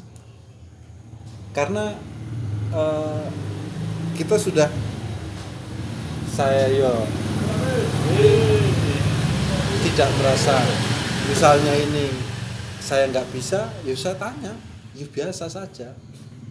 Nah nilai ini yang sampai sekarang eh, eh, ya mudah-mudahan sampai sampai bertahan jadi yang saya baca dari awal sampai sekarang itu yang eh, saya baca ke Mas Uta. Yang kedua itu tadi pembacaan berikutnya ini sebelum awal belum belum kebaca. Ketika saya saya bertemu awal-awal dengan Mas Uta bahwa Mas Uta ini megang teguh nih apa apa yang diyakini belum terbaca awal-awal Mas. Pokoknya oh ini enak. Foto-foto gelem sinau Mas yo. Mas yo usianya pada saat itu eh, di atas kita. Gelem sinau ini. Itu yang terbaca pertama. Begitu eh, berkarya mulai bikin naskah ini sudah terbaca ini. Oh iya maksudnya jadi eh, berapa kali berapa kali naskahnya yang kita mainkan itu yang yang waktu waktu waktu garap pilkades belum begitu tampak. Ma- maksudnya belum belum terbaca secara utuh pada saya bahwa Mas Uta ini megang teguh eh, apa yang diyakini. Tapi begitu berikutnya mulai oh mulai konsistensi di sini. Sehingga eh, apa ini? Nilai-nilai dalam kekaryaan itu saya sepakat kalau tanpa disengaja ya mengalir saja. Dan apa ini ah, interpretasi saya. Kenapa di situ proses seperti yang juga ditanyakan Mas Iki tadi ada spiritualitasnya sangat sangat kental di sini? Yuk karena itu salah satu yang yang saya amati apa yang diyakini dipegang teguh. Maka keteguhan ini pula yang yang membuat ini bahasa Madura seken nang nang diksi. Diksinya sebenarnya kalau kita mau belajar belajar sederhana toh. Tapi muatan. muatan di sini yang nggak bisa kita tiru nggak bisa kita tiru. Kenapa? Karena ini proses, proses ini prosesnya Mas Uta perjalanan spiritualitasnya makanya sangat wajar ketika terjadi apa ini terjadi padaan waktu pementasan gak sempat berpikir ke sana. Tapi ketika Aan di bedengan kok terasa? Yuk karena yang yang membaca spiritualitasnya. Waktu di di Cak Durasim masih logika kita yang berbicara belum total. Pada saat di bedengan rasionalitas logika kita kita taruh dut Aan masuk di situ spiritualitasnya yang main baru terasa oh iya ya baru berpengaruh ke sini. Oh iya. Biasanya biasanya begitu. Itu eh, apa yang saya baca pada pada Mas Uta selama ini. Gitu. Jadi misalnya seusia saya banyak berteman. Dengan Pak Warno ya berguru ya berteman. Pada Mas Marsam yang se- seusia mungkin jejak pengalamannya startingnya mungkin hampir sama mungkin. Eh, saya juga berteman. Ke yang lain-lain pun kita berteman. Tapi yang saya alami aku gak iso gue celoki kayak nang Mas Suta nang lihat-lihat nih misalnya gue celoki guyu ngentai itu gak iso. Itu yang. Cupeto. Cupeto. kalau ke Mas Suta kan misalnya deh forum sok serius sampai deh wah kan iso toh. Ngentain gak apa-apa. Nah, itu. Sering terjadinya kayak gitu. Iya. Sering terjadi walaupun eh, secara pribadi saya menangkap sudah sejak lama ada yang dipegang teguh. Tapi maksudnya tidak berani ngomongkan. Ngomongkan ini gak wani. Tapi itu muncul lewat proses-prosesnya. Oh ini yang saya baca itu. Gak wani. Eh, verbal. Iya, memverbalkan. Dan yang saya baca ternyata tipologi Mas Yuta bukan bukan di situ. Bukan bukan sosok yang berpetuah lewat lewat quote-quote, lewat verbal. Ini enggak bukan itu.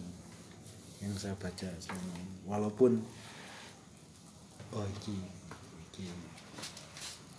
itu eh, dari Mas dari saya untuk sementara itu masalah Assalamualaikum Oh, anu harus Ya sembarang. sembarang Isemas dari sisi ini nih. dari sisi Aku menang deh pocokan tadi dispenser. Montis ya aman Wah. Iki sek. Cara londo.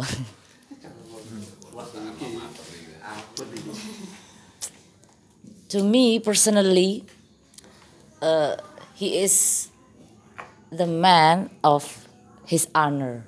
Kayak lagunya anu ae. Yes. I learned something uh, different, not by being the actor or else. Just like Masin doing when he tries to read uh, during this learning process, I learned that what is that? He's more than just culturally or whatever it is the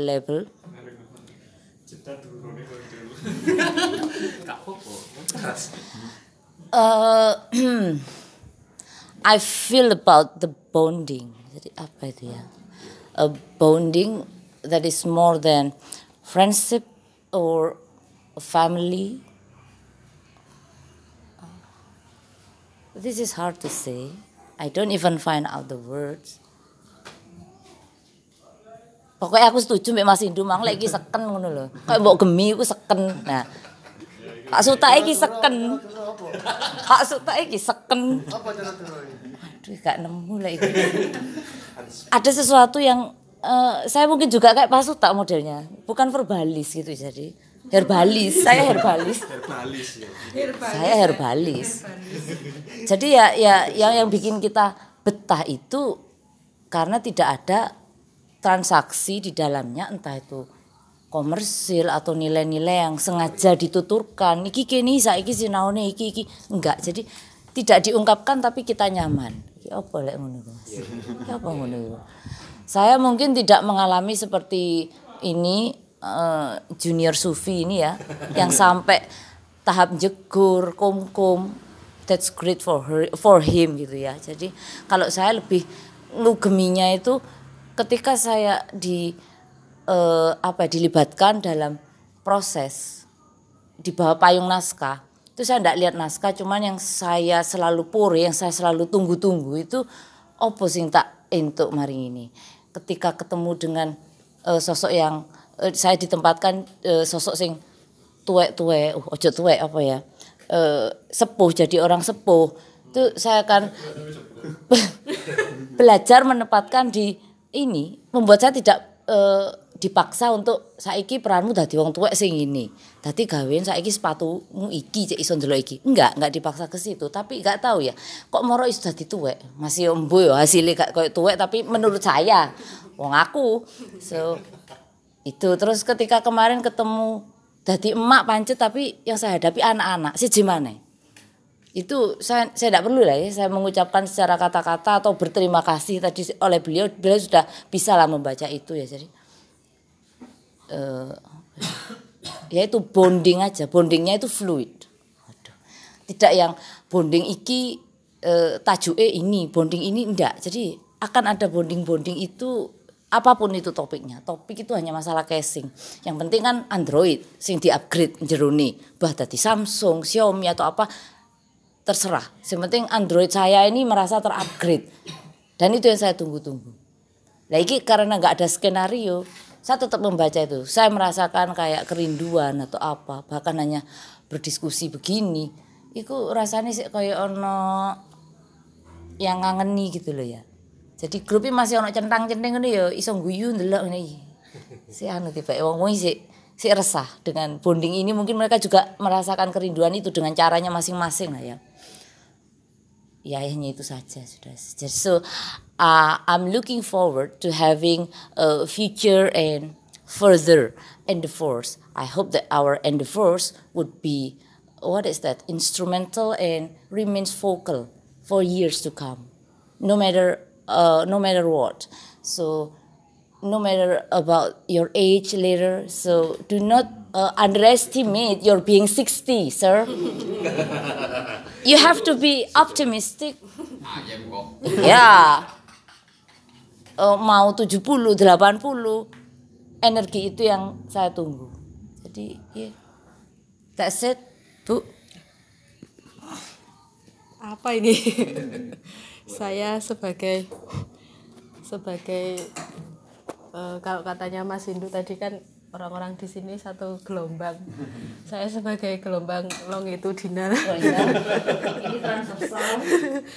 Soalnya kan di Kendo Kenceng ini saya berangkat dari orang yang tidak eh, satu background sama sekali ya. Maksudnya nggak tahu ludruk nggak tahu. Walaupun saya orang Jawa tapi saya juga nggak tahu apa ini.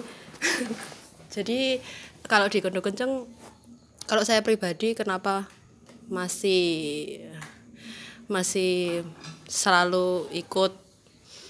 Ya karena ada hal-hal ada banyak hal yang saya tidak tahu tapi saya kok mau dengerin gitu. Eh, dan saya di sini juga tidak harus tahu. Maksudnya eh, kadang-kadang kalau di kelompok-kelompok lain eh, saya diharapkan untuk menjadi orang yang yang paling tahu atau ngasih sesuatu yang mereka butuhkan saya nggak tahu di kendo kenceng tuh membutuhkan saya apa enggak tapi yo menerima aja saya yang kayak begini gitu. Jadi ya eh, lingkaran ini pun juga eh, penggawanya Pak Suta jadi me- penggawanya ya. Jadi mem- memang eh, akhirnya orang-orang yang yang masih ada di sini masih ngobrol masih diskusi ya memang eh, eh, menurut saya pendengar pendengar semua. Pun Pak Suta juga pendengar ya. Jadi kita kayak sama-sama eh, apa ya sensitif gitu sama sama yang yang sedang terjadi dengan gelombang ini. Itu sih. Ya itulah. Itulah ya. ya saya sepakat sama Mbak Tanti juga apa eh di sini emang yang sepuh ya kelihatan kan dari rambutnya. Iya ya dari dari warna kan kelihatan. Tapi ya menurut saya kalau sudah masuk di sini kayak nggak nggak ngelihat warna. Ya semua kayak hitam putih gitu. Maksudnya sama aja. Mau yang ngomong seorang Aan yang apa eh, sufi muda atau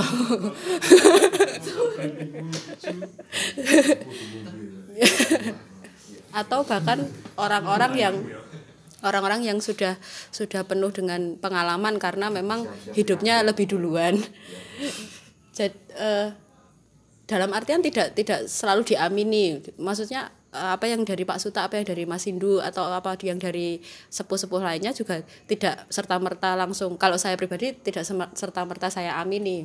Tapi eh, kita punya eh, saya sendiri kayak punya punya eh, cara yang harus eh, mencoba mengerti gitu loh ya mungkin itu eh, plusnya dengan mendengarkan dan menurut saya di Kendo Kenceng semua orang mendengarkan yang nggak betah ya ya memang dia nggak betah mendengarkan itu kalau menurut saya ya ya itulah dispenser, Dispenser. Bu, ngomong ngomong tentang Pak Suta 20 tahun lagi saja. Oke. Führer Riko saya cut Riko 20 tahun lagi Pak Suta udah yang diomongin nanti kok ada ada. Iya. Kalau kalau dari saya sih Iya. Tubuh. Tubuh. Eh, mungkin ada satu hal yang sampai sekarang saya berkesan itu adalah eh, bukan berkesan sih yang bisa saya ambil dari kenal dengan Sir Suta ini adalah dulu saya punya kegagapan tentang saya ini orang Jawa tapi saya tidak tahu eh, saya harus berkenalan dengan Jawaisme ini. Oh Jawaisme.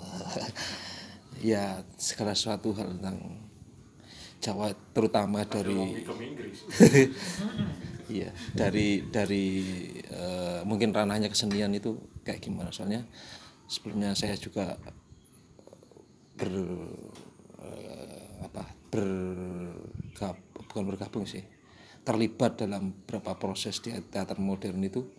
Yang mungkin salah satunya keresahannya adalah eh, saya ingin mengenal Jawa dari sisi kesenian. Nah gitu. nah eh, begitu kenal beliau ini awalnya kan saya hanya melihat bentuk oh ternyata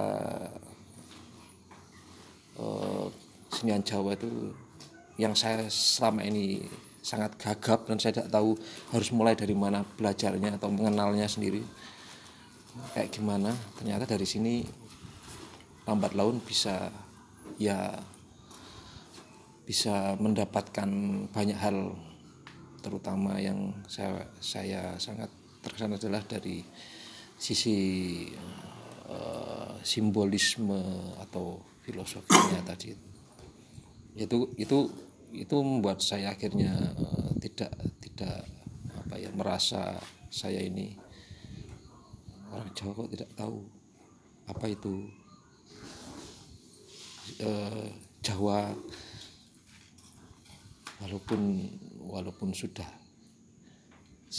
berumur berumur ya ya itu eh,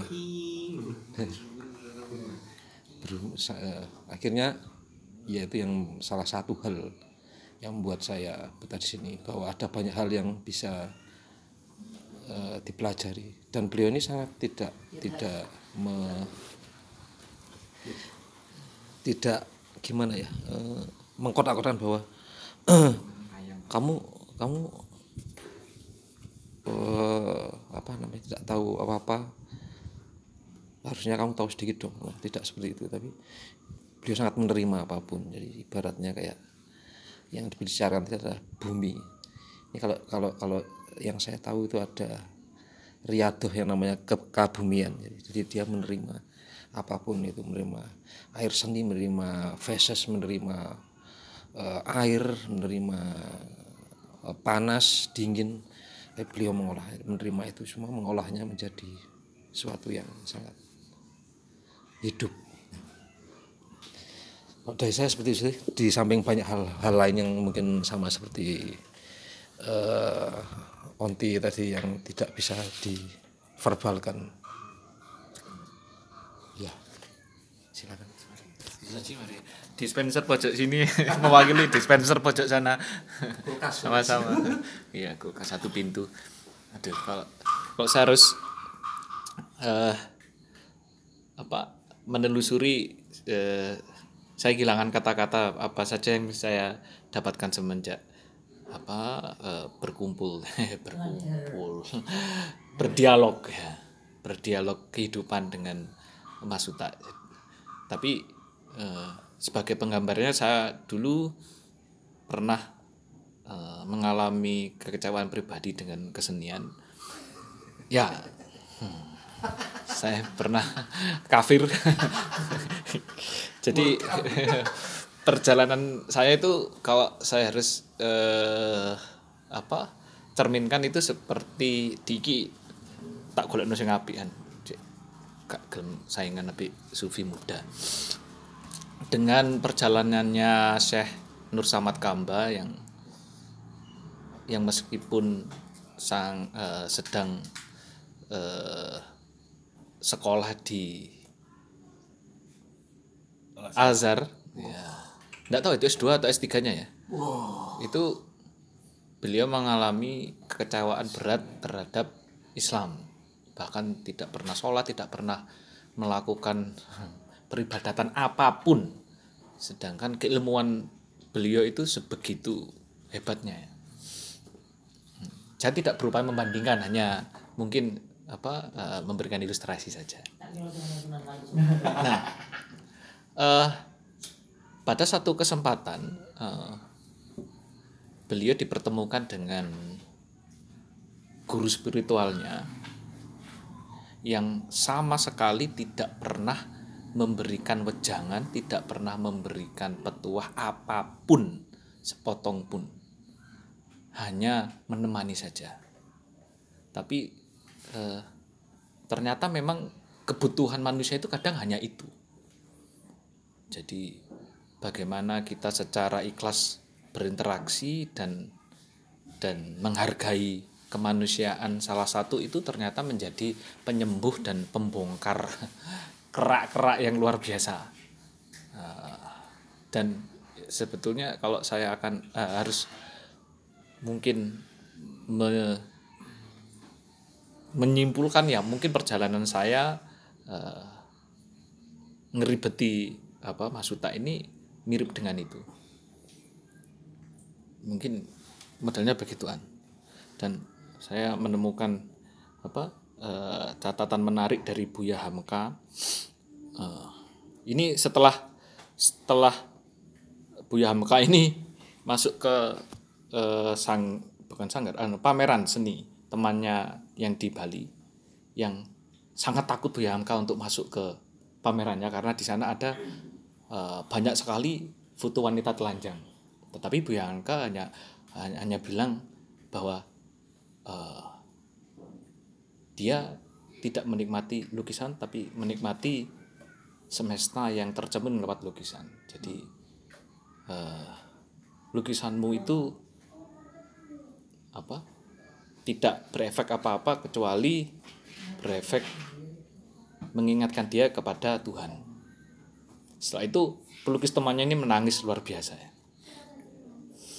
Eh, lahirlah quote dari Buya Hangka yang yang berbunyi seni yang tinggi itu membawa seniman fana atau hilang ke dalam bakok dan batas antara seorang seniman dengan seorang sufi tipis sekali. Nah, saya kembalikan ke sufi karena sudah menyinggung sufi. sudah, silakan. Pertanyaan. Oh, senang gue nggak yang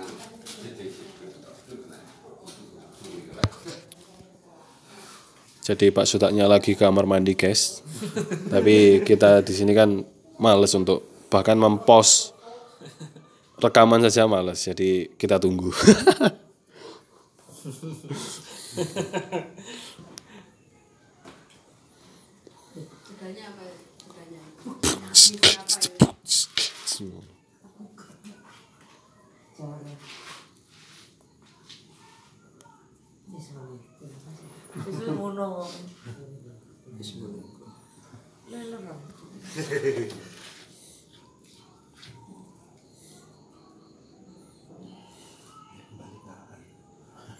Banyak tentang kopi ya.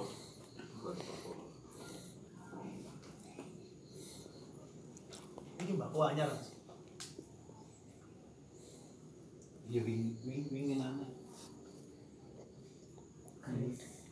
Untuk menunggu Pak Suta. Ternyata saya sendiri juga mencari-cari ya. Nggak betah dalam kediaman. Karena ada Mas Indu di sini. Karena dipancing oleh Mas Sigit tadi ini menceritakan oleh eh menceritakan Nur Samad Kamba, Syekh Nur Samad Kamba yang baru saja meninggal. Mari kita doakan. Dan Sapardi Djoko Damono dan semua orang yang telah meninggal.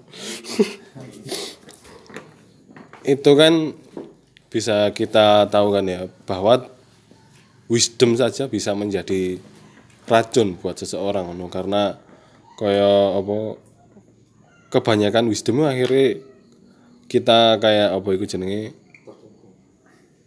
melekat itu lah terhadap wisdom itu akhirnya mengganti perjalanan dan pengalaman kita sendiri dengan wisdom itu nah menurutnya Mas Indu ini aku malah takut Mas Indu dengan topik sing langsung tak enggok no.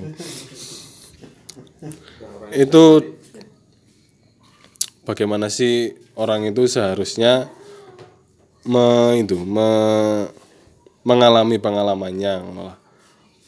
iya. Meng- mengalami. Agar tidak itu loh kalau orang kan biasanya gitu biasa saya wis lah.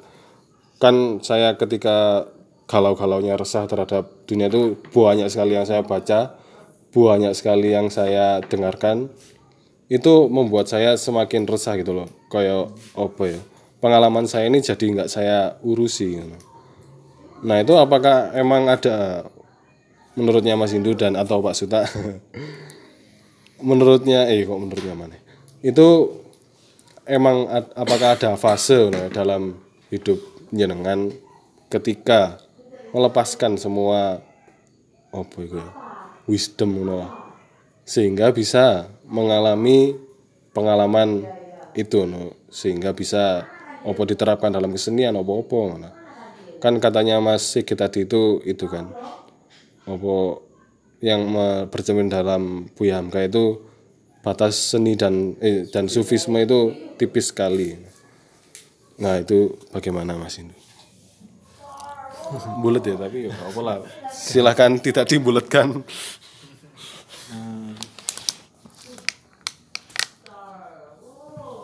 resah dan tidak resah itu bukan tidak ada ya.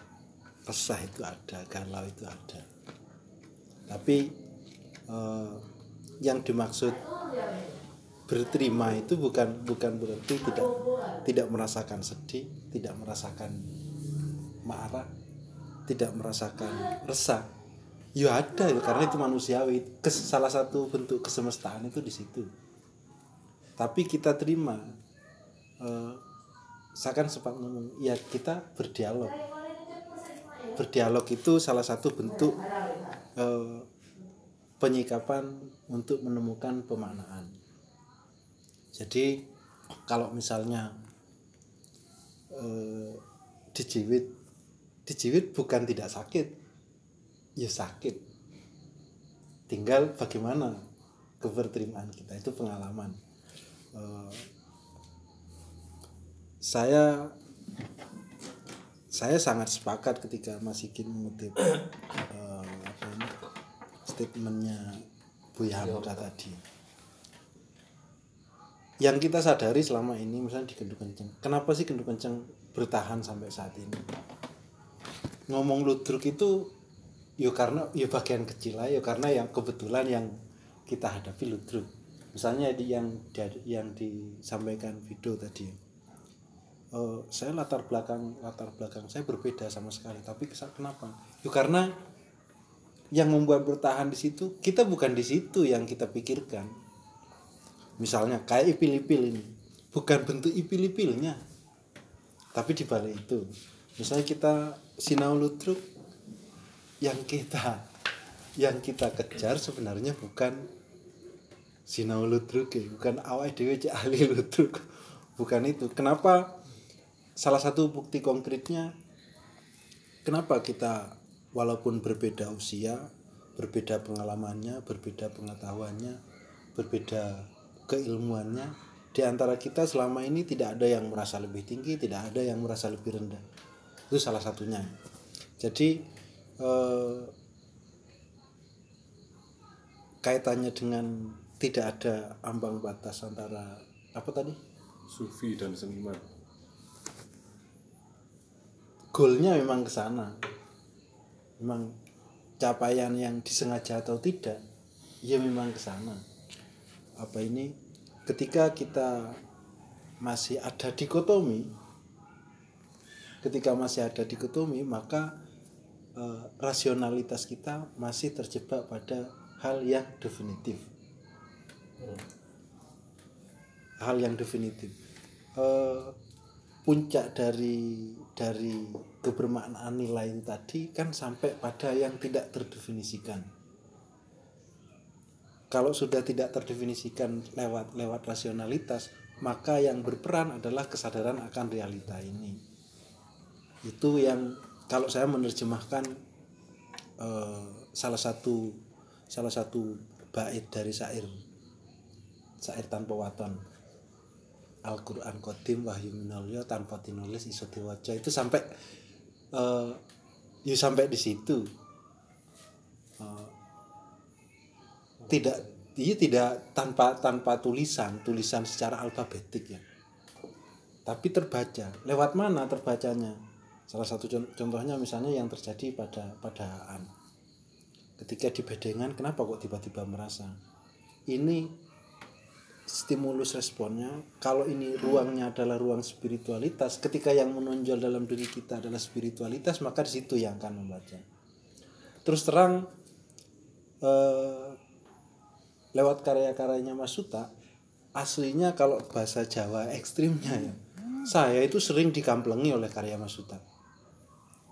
Apa yang ada pada saya. Tapi saya santai aja karena saya melihat di situ Mas Suta tidak menyengaja itu tapi karya ini ngamplengi situasi situasi spiritualitas saya situasi psikologis oh iki ya. Oh iki. Sehingga saya ketawa aja. Nah kalau misalnya terkait dengan pengalaman itu tadi yang sempat kita bicarakan kan kalau saya mendefinisikan itu kan dari kata alam. Ya seperti yang dikatakan tadi tentang kesemestaan itu tadi. Memang ke sana. Ketika kalau kita masih mendefinisikan itu kita kita belum belum sampai ngotot. Nantinya tidak ada bedanya. Salah satu yang yang saya ungkapkan selama ini puncak dari rasa bahagia adalah netral. Sumpah yang dulu Mas Uta ngomong tentang tadi yang disinggung juga pohon pisang tepok yang akhirnya sampai aten-atennya netral ini ketika ngomong bunder itu tadi ya di situ nanti. Nah kenapa kenapa ada metode? Kenapa ada metode atau ritual? Salah satu contohnya misalnya ritual tirakatan terus kayak meditasi nang kekungkum itu itu metode. Itu metode untuk menaklukkan apa yang ada di sini. Kalau bahasanya bahasa kita kerak itu ya. apa sih kerak itu di mana sih? Kerak itu ya pikiran-pikiran kita itu yang membuat membuat kerak. Sehingga dengan metode yang biasa teman-teman lakukan selama ini eh, itu saya sepakat. Oh di situ metodenya. Dan di situ eh, salah satunya kungkum saya tiba-tiba kapan hari itu pas eh, apa pas mari tandang gawe gergesi akhirnya saya putuskan aku kok gergesi mesti gak kuat.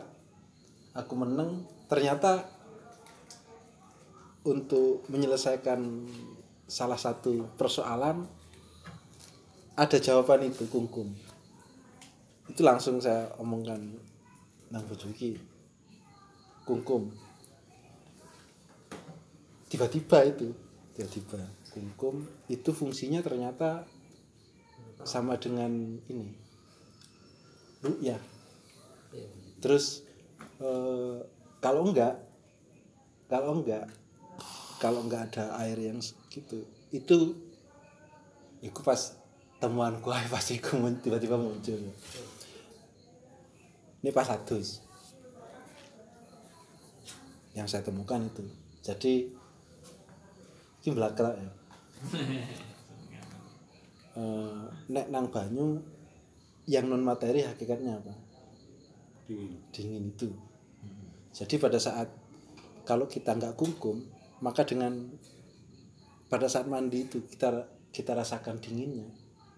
Dingin itu nah ternyata iya yang yang terasa di pori-pori ini adalah dingin pada lapisan-lapisan yang ada pada tubuh kita bukan materinya Bang, tapi dinginnya ini.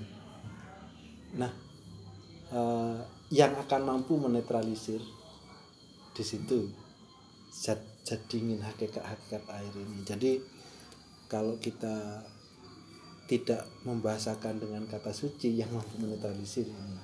Nah saya salah satu contohnya ini kenapa tadi diambang antara seni dan sufi itu di situ? Saya me- menganalogikan dengan kenetralan itu.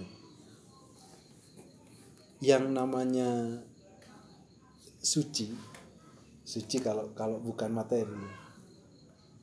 Ketika tidak ada pemaknaan-pemaknaan yang lain yang netral terlepas ini misalnya gini.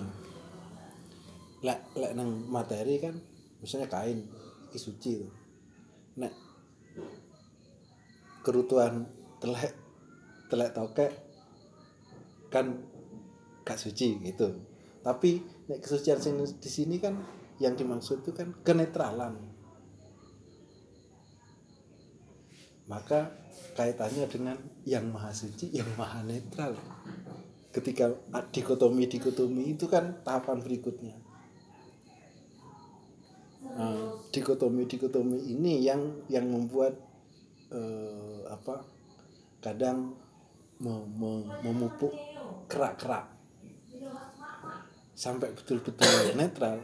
Apakah misalnya ketika saya ngomong seperti ini apakah saya sudah ke sana? Orang yang sudah sufi misalnya tidak ada pikiran. Ya ada.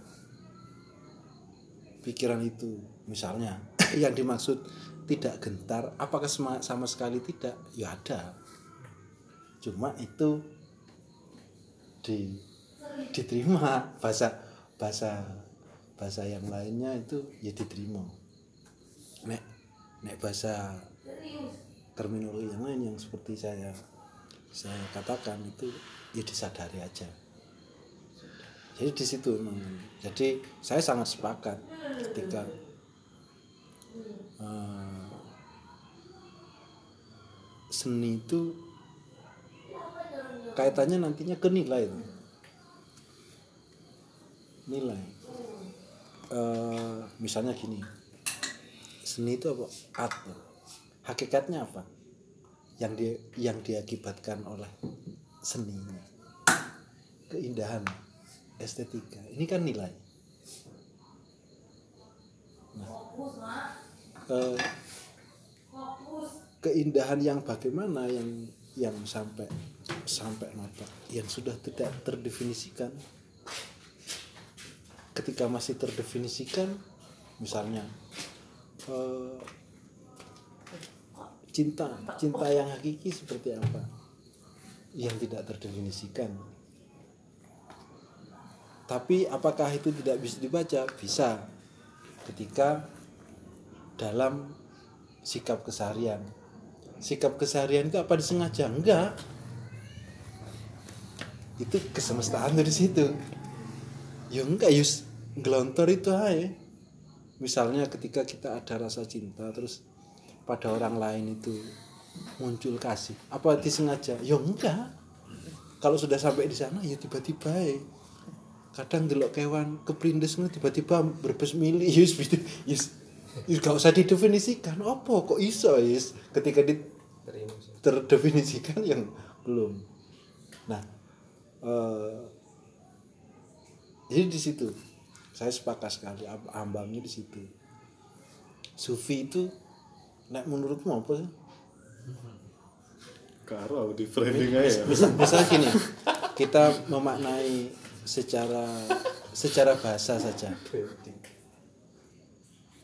Dari Art- dari art- soft. ya. Awalnya dari soft Sofi. bijak arif. Jadi apa ini? Kehalusan. Yang yang arif yang bagaimana? Yang halus.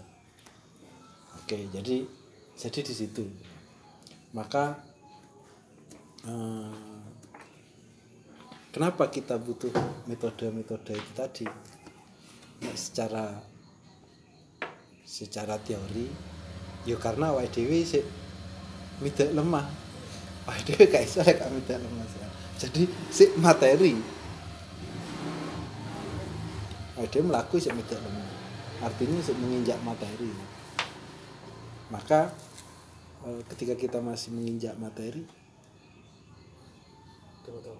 maka cara cara cara menyampai pada titik kesadaran itu ada metode bahasa bahasa ilmiahnya metode bahasa yang lain ritual atau apalah.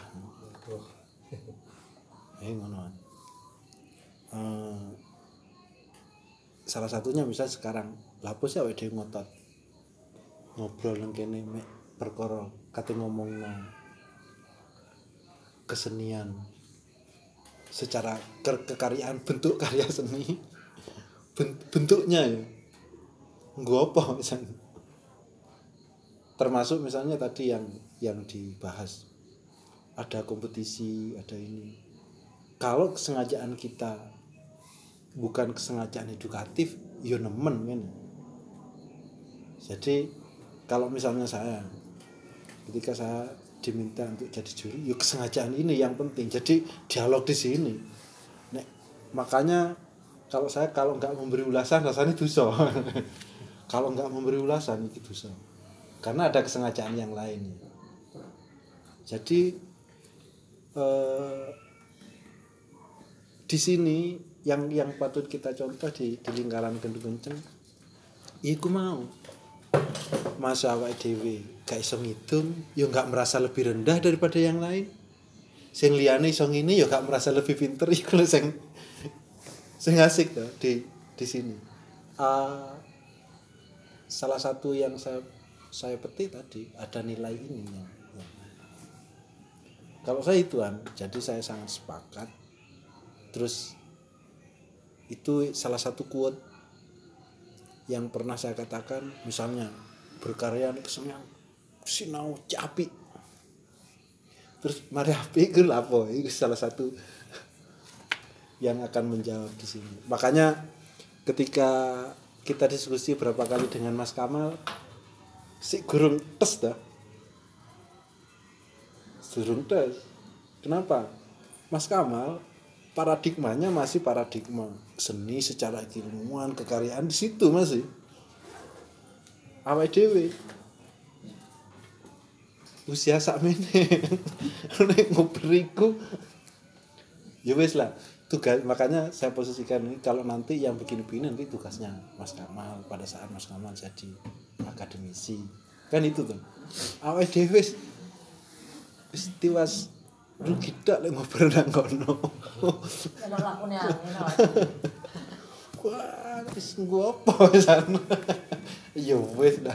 Misalnya apa ketika di casting casting tentu iya gak apa-apa. Gak di casting ya gak apa-apa. Kudu iku kok. Ya apa-apa.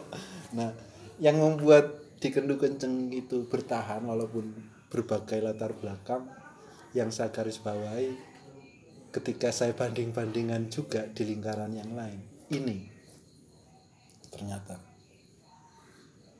Oh, itu dari saya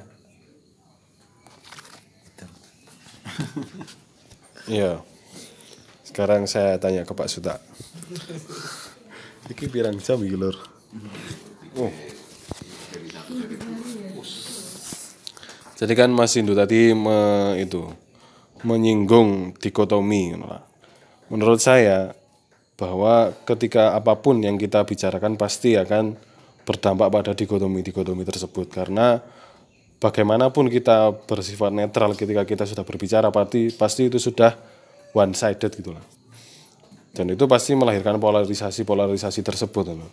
Nah, biasanya di dalam kalau saya sendiri merasakan ketika menulis sesuatu itu ada kayak ambisi merasa ingin membentuk polarisasi seperti itulah kayak misalnya saya menulis ini untuk menyampaikan pesan ini terus dampaknya agar seperti ini ngono.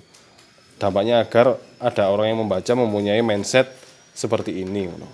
nah setelah saya mau apa ikut di Kendo Kenceng selama ini tulisannya Pak Suta itu kan sangat syarat dengan apa piwulang-piwulang seperti itulah. Lah yang ingin saya tanyakan Pak Suta itu apakah pernah gitu ya merasakan bahwa apa yang saya tulis ini nanti akan me- apa, menyebabkan semakin banyaknya dikotomi yang memisahkan orang yang ingin saya apa, saya pasar saya nanti di dalam tulisan saya ini nanti akan terpisah oleh orang yang seperti itu orang yang seperti itu gitu kan karena ya itu terus oh rek emang rek meskipun saya di Pak Suta sudah apa berbicara bahwa saya tugas saya hanya menulis surat tuh no. Untuk urusan perolehan itu masing-masing. Saya rasa pasti ada lah di dalam hatinya untuk karena apa kayak apa keresahan dikotomi tadi you know. untuk bahkan mungkin untuk penulisnya sendiri gitu ya. Ketika sudah menulis seperti itu mungkin membuat dirinya fanatis you know, terhadap apa apa yang dia tuturkan. Nah menurutnya Pak Suta bagaimana sih seorang penulis itu kayak terpisah gitu dengan tulisannya. Jadi benar-benar kayak nulis surat tadi. Ya terima kasih.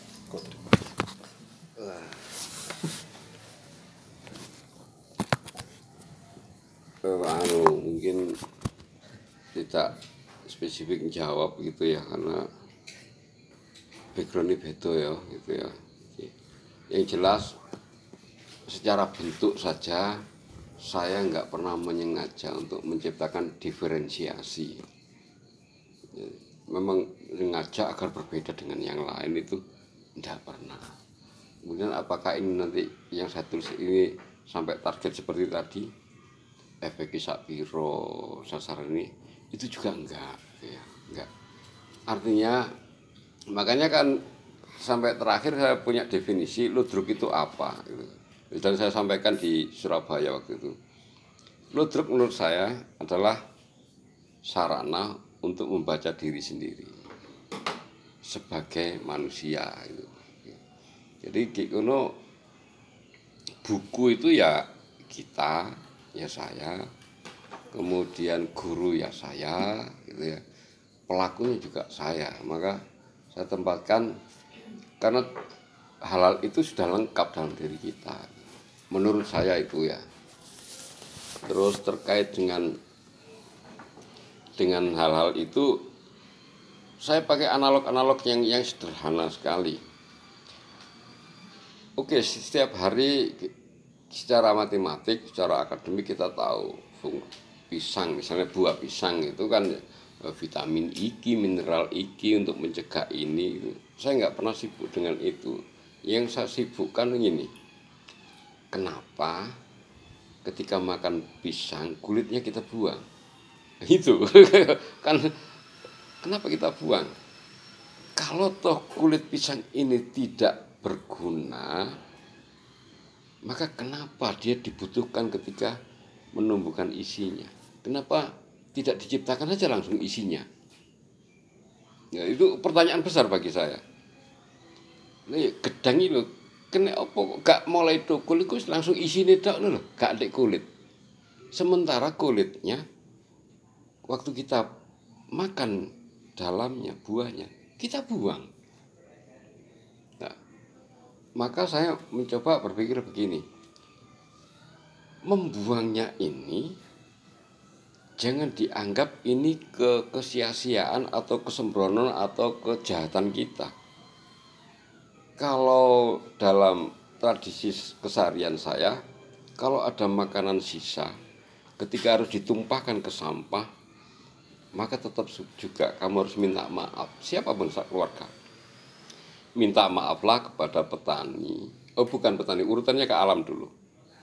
Minta maaflah kepada tanah yang sudah bersusah payah menumbuhkan ini. Kemudian yang tidak kamu lihat minta maaflah kepada api yang telah mematangkan ini ketika kamu masak dan variabel berikutnya. Itu. Itu itu saya terapkan memang gitu ya. Sehingga sesuatu yang kita anggap sisa dan terbuang itu bahasa ini masih malah ono nih mungkin itu kita maknai sebagai apa. Dan pada akhir akhir ujungnya adalah akhir ujungnya ya mesti ini menjadi tugas tanah, tugas ibu, tugas orang tua untuk mengolah dia menjadi menjadi sesuatu yang baru. Ini urip terus munyer. Lah, itu yang kan gledek-gledek dulu saya nggak nggak pernah berangkat dari ya memang ya itu kok gak kuliah itu mungkin ya gak, gak tahu macam buku sebanyak sedikit sebanyak aan atau setebal otus itu ya. Ya. Sangang atus sangang puluh lima halaman ya. Itu saya enggak jadi sampai gundul. Ini pada pada intinya kan gini. Kok kabeh inti malah nih ya bagi saya adalah kita itu harus menentukan kejujuran. Kejujuran itu ternyata bertingkat-tingkat. Gak iso pokoknya kan kudu jujur. Iya sekolah jujur. Iso. Tapi nyebut kayak turun karuan. Ini ada plot-plot itu. Saya jujur ketika berkesenian. Saya bisa tidak jujur sebagai suami. Itu. Wilayah-wilayah itu yang yang betul-betul sangat setiap hari saya saya. Oke saya mungkin memahami betapa huruf bak titik huruf bak dalam bismillah itu sedemikian hebatnya pemaknaannya. Bisa juga ketika di dalam praktek peribadatan saya hanya sibuk menghafalkan memfasifasikan lafadznya saja tapi tidak memaknai itu. Maka setiap hari selalu pembacaan tadi kak nggak sempat saya itu mendesain kehidupan ini orang. Supaya anakku ini supaya muridku ini supaya temanku ini nggak ada ada sama sekali. Nggak ada. Tapi ketika saya menyebut ini ya memang karena itu sudah eh, sudah wis untuk untuk ya harus saya tulis gitu. tapi nggak ono. Terakhir itu saya terkejut. Terkejut ketika di dalam mencoba ke arah nulis ke arah akademik ya. Ngerti tak setorno yang Dr. Kamal itu. Setelah saya baca sendiri loh iki kondi nih ketika saya menyebut ibarat keong itu. Melakukan yang di diketak mislet itu iya itu koyoknya kekalahan sebagai orang kecil. Tapi kan di rumahnya Mas Indu saya ngomong loh ojo sembrono loh sampai kayak galau terus kan ojo sembrono loh. Siapa ngerti dak kayak jero iku topo siapa ngerti kayak jero omah iku dak iku ngersolo yang Gusti Allah. Ojo sembrono loh kan udah lewat lalu terus gitu kan. Loh iki tekon di Ya. dan balik yang koyok dini banyu milih banyu bening. Itu kan tidak di ruang tertutup saya menemukan itu. Jadi di proses ini. Terutama sing anu sing sing paling kerasa momentum saya menemukan dadak di lokasi itu ketika apa eh itu loh sing eh ame geni dedamar ya di aula Uniga saat menjelang beberapa jam sebelum pertunjukan. Termasuk padang dalani itu kan ya di lokasi itu. Jadi enggak. Apa iku ya apa nilainya? Orang ngerti aku orang ngerti. Ya. Bahkan pemilihan-pemilihan nama itu saya cukup gak ngerti. Lek secara anu ya gak jeru-jeruan. Eh, ekstra hati-hati selektif dan selalu tepat itu menurut aku loh. Tokoh ini saya beri nama ini kok yo. Pomah loh. Pomah sak idiom namanya kemudian porsi apa jenis tugas-tugas dramatiknya itu kok koyo pas kafe masih pono itu kan melekat sampai sekarang. Sopo nggih pono? Yo aan itu. Kaya dengan gagu-gagune dengan sak gak niat-niati kan saya ketok gitu loh ketika di pono saat itu kan ketok kan yang glonyor kaya aktor sing gak eh oi ben. Ya sih. Dan itu pun ndak ada pengejaran bagi saya. Ikon ngene no kurang ini. Enggak lho. Pono kon nerima kok. Ya wis berarti ya pek nah, aku sudah menulis surat pono untuk Aan membacamu seperti itu apa tugasku bukan tugas saya menulis itu jadi Umbo iki iki yo gak yo gak gak ngerti lah. Banyak banyak aku sendiri banyak yang terakhir itu sempat nangis aku. Takon bojoku. Maca ad- eh maca Misal Yusuf, eh, Yusuf ya, YouTube ya. Iki lho an esuk maklum iki. Misal YouTube. Pertama adegan Muhalil karo Karsina. Ya ampun, aku di indah banget ternyata persahabatan mereka itu loh. Itu baru terasa sekian bulan setelah itu. Mari ngono ketambahan jelas ketika Karsinah dengan Bapak. Ya. Dan saya selalu terkejut loh setelah beberapa, beberapa bulan. Jangankan aktornya untuk sing, sing delay untuk memahami itu loh. Penulisnya itu loh ngono. Aku penulisan. Apa sih? Itu seperti itu. Jadi ketika saya membaca kembali tulisan saya, ini saya memerankan diri sebagai orang lain. Mungkin saat itu kondisinya ya. Jadi kaget dewe. Loh, lah gitu kondi. Itu pun saya ngakui loh. Mari kar, mari rumah gila aku pernah ngomong apa? Koyoke entek iki. Sanepanku wis entek. Apa peristiwa-peristiwa kontras dalam adegan itu koyo entek. Kayak wis gak iso gaya apa ngomane. Lah ngono sih aku biyen. Itu bek sih ono mana sih ono mana. Itu. Malah sing direncanakan by design kan gagal semua. Kepingin jenenge beranjak apa jenenge Begal Mojolowo iku wis koyo yo koyo keren-keren kok. Iya betul pure tafsir-tafsir apa jenenge logika. Sampai hari ini enggak. Enggak. Gitu, gak jawab tapi ya. Jawab. Jawab ya. Ya semek iku mang tok lho. Lah yo. Lah lek anjene iku Gusti Allah iku atau alam ini taulah lek menungso iku dicokot ula iso ditambani karo banyune degan ijo. Ane apa kok leren dibuntul sakmono kae? Warnane ya beda. Warnane ijo dibaca abang. Anu sepeti.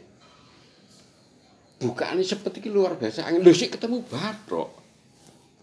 Iya kan? Bathok itu dioncek ketemu daging. Tiba lho baru ketemu banyune. Berarti warna atau si dagingnya anu sepeti atau si bathok apa gana gunane kira. Lah iku iku pengembangan, pengembangan teko sing iku mangko iki. gedang itu gelek guyonan.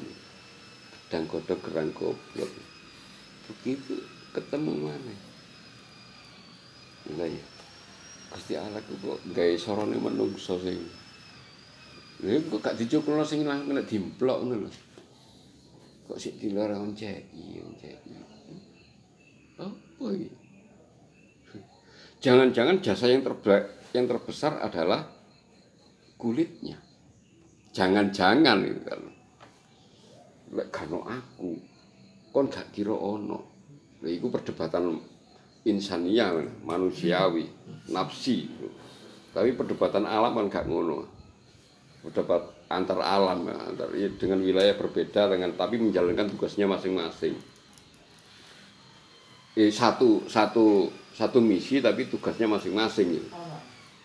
Nah, ini tugasku iki, kon gak gelem, kon nek gak gelem diganteni godhong lho kon. Ya gak iso godhong. Bungkus di sini. Jadi mungkin seperti itu. Ngono iku jare wong filosofis, ya terserah. Terserah wong itu cara saya membaca. Terus tak tulis. Ibaratnya gedang. Nanti lapo sampai malang kering. Tadi dialog panggung. Dilokno filosofis. Loh, berarti pembacanya baik. Lek pembacanya arek saiki mulai biyen kok ibaratnya gedang, Pak, Pak boleh ganti ibaratnya fresh disk ngono gak iso ta. Pembacanya berarti arek saiki. Berarti aku salah nulis itu. Untuk anak. Kalau disengaja loh ya, iki gawe wong tuwa, iki. Tapi begitu dijelaskan ngene, masih arek cilik ya nerima. Kan perlu tak kelambenan ngono. Lah yo, Gusti Allah lho kok gak nglairno kon lahir procot terus sak kelambine iki gak ganti-ganti sing. Baru oh iya ya, Pak. Mungkin gitu. Dialog podo sufi nih rupanya Ngejak yang sufi-sufian.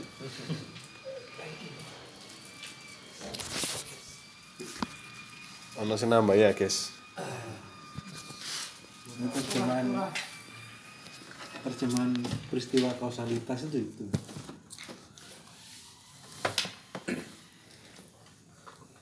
Jadi bukan jangan-jangan, memang iya. Karena lewat peristiwa kausalitas. Jadi misalnya kulit, godong, peristiwa kausalitas di situ. Eh, misalnya kayak yang terjadi di Masuta bahasa gelombang itu di situ aku gak menyengaja tiba-tiba kita pas nah ketika berangkatnya dari proses spiritualitas eh, gelombangnya ke situ tapi kejadiannya lewat peristiwa kausalitas. Tidak ada yang tiba-tiba itu yang mak- maksudnya. Jadi ketika ketika Masuta nggak kebayang dalam kekaryaan makanya ketika apa tadi ngutip Hamka ya saya sepakat di situ karena itu gelombang bahasa bahasa gelombang. Kalau kita membahasakan gelombang misalnya kalau kita bahasa perintah lewat peristiwa kausalitas bukan kita menyengaja engkau tak enggak. Ketika kita sudah pure maka gelombangnya ke sana. Tapi kejadiannya nanti ia lewat peristiwa kausalitas. Eh, sehingga iya kok pas? Ya karena gelombangnya ke sana nek bayangno ka oh, ya itu instalasi, listrik. Sing atau aku lah bayang insta- instalasi listrik nang di sini tapi tidak tidak sesederhana itu. Tapi lewat peristiwa kausalitas. Misalnya kulit gedang. Buah enang di maka di situ lah ada tergantung gelombangnya masing-masing ono sing ono sing apa nguliti gedang iki dia langsung oh tak dele nang tempat sampah. Nah ke masing-masingan gelombang ini yang mendorong ke sana ke peristiwa kausalitasnya. Gelombangnya seberapa? Ono gelombang yang lebih kuat. Yang lain maka terus langsung. Maka nanti ada peristiwa kausalitas lagi nih kecerobohan kita set ada peristiwa kausalitas nanti kebida uang bahasa ya peristiwa kausalitasnya seperti itu. Makanya nek disederhanakan itu positif negatif itu. Kene merujuk pada itu tajali afalnya itu. Makanya lek lek dek bab yang lain kan manusia berusaha Tuhan menentukan tapi kayaknya lek ngurut lagi kutu. Tuhan berusaha Tuhan menentukan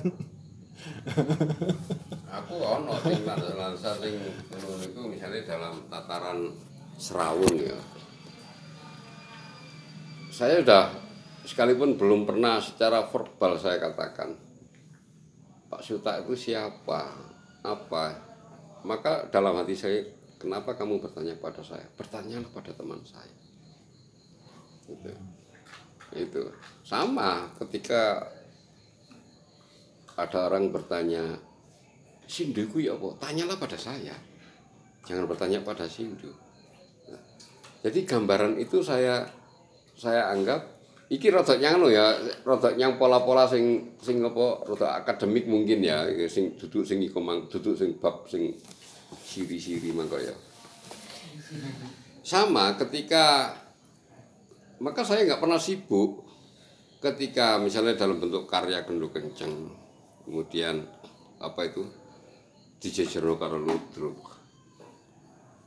Gak iso. Genduk kenceng gak iso dijejerno dengan apa pun. Ukurlah dengan genduk kenceng. Dan kalau ingin mengukur genduk kenceng bergabunglah dengan kami. Karena di situ anda dibutuhkan. Kritiknya pengetahuannya itu di, kejujurannya dibutuhkan. Maka ukurannya itu. Maka nggak nggak bisa. Karya-karya kita itu tetap dibanding lu karo iki salah orang-orang itu. Kenapa mereka membanding-bandingkan gitu loh? Enggak enggak. Saya pun menilai kalau dari penyikapan ya ndelok lu druke Marsal lu druke di karya loh ya sudah ya iya itu. Lek gak gelem nonton ya nyingkri ya ngono lho. Nonton sing sing nyocoki hatimu. Ya kalau kamu nonton lu druke Marsal ya itu. Ya jangan menuntut apa-apa pada karya itu ya memang karena biarkan dia hadir seperti itu. Ya. ini kan sering ngersolo tontonan oh, kok iku lawas ya dengan lah emang ngapa kok nonton kok nyiso pikiranmu dewe lho? Ya saja nonton. Lah ki- ini kan hadir itu ukurannya hadir ini karena menga, kita menu- saya punya ekspektasi orang nanti yang menun, yang menonton untuk kenceng ya hadir dengan dengan seluruh aspek kejujuran dan kesadarannya. Lek nonton kendo kenceng kamu akan berhadapan dengan ini tema ini apa jenis ukuran-ukuran ini. lek judul ini masih kon gak roh ya tetap kamu akan di mau nggak mau ya harus itu yang kamu baca kami sudah menulis tergantung kamu yang membaca. Lek kon trimo surat iku dan kamu berniat membaca ya sudah kamu jangan menuntut. Iki ya apa sih kok iso pada yang terhormat Raden Mas Suta? Gak iso karena tertulis seperti itu. Ya wacon loh soal ini berefek pada dirimu ukuranmu saiki. Pakai apa jenenge?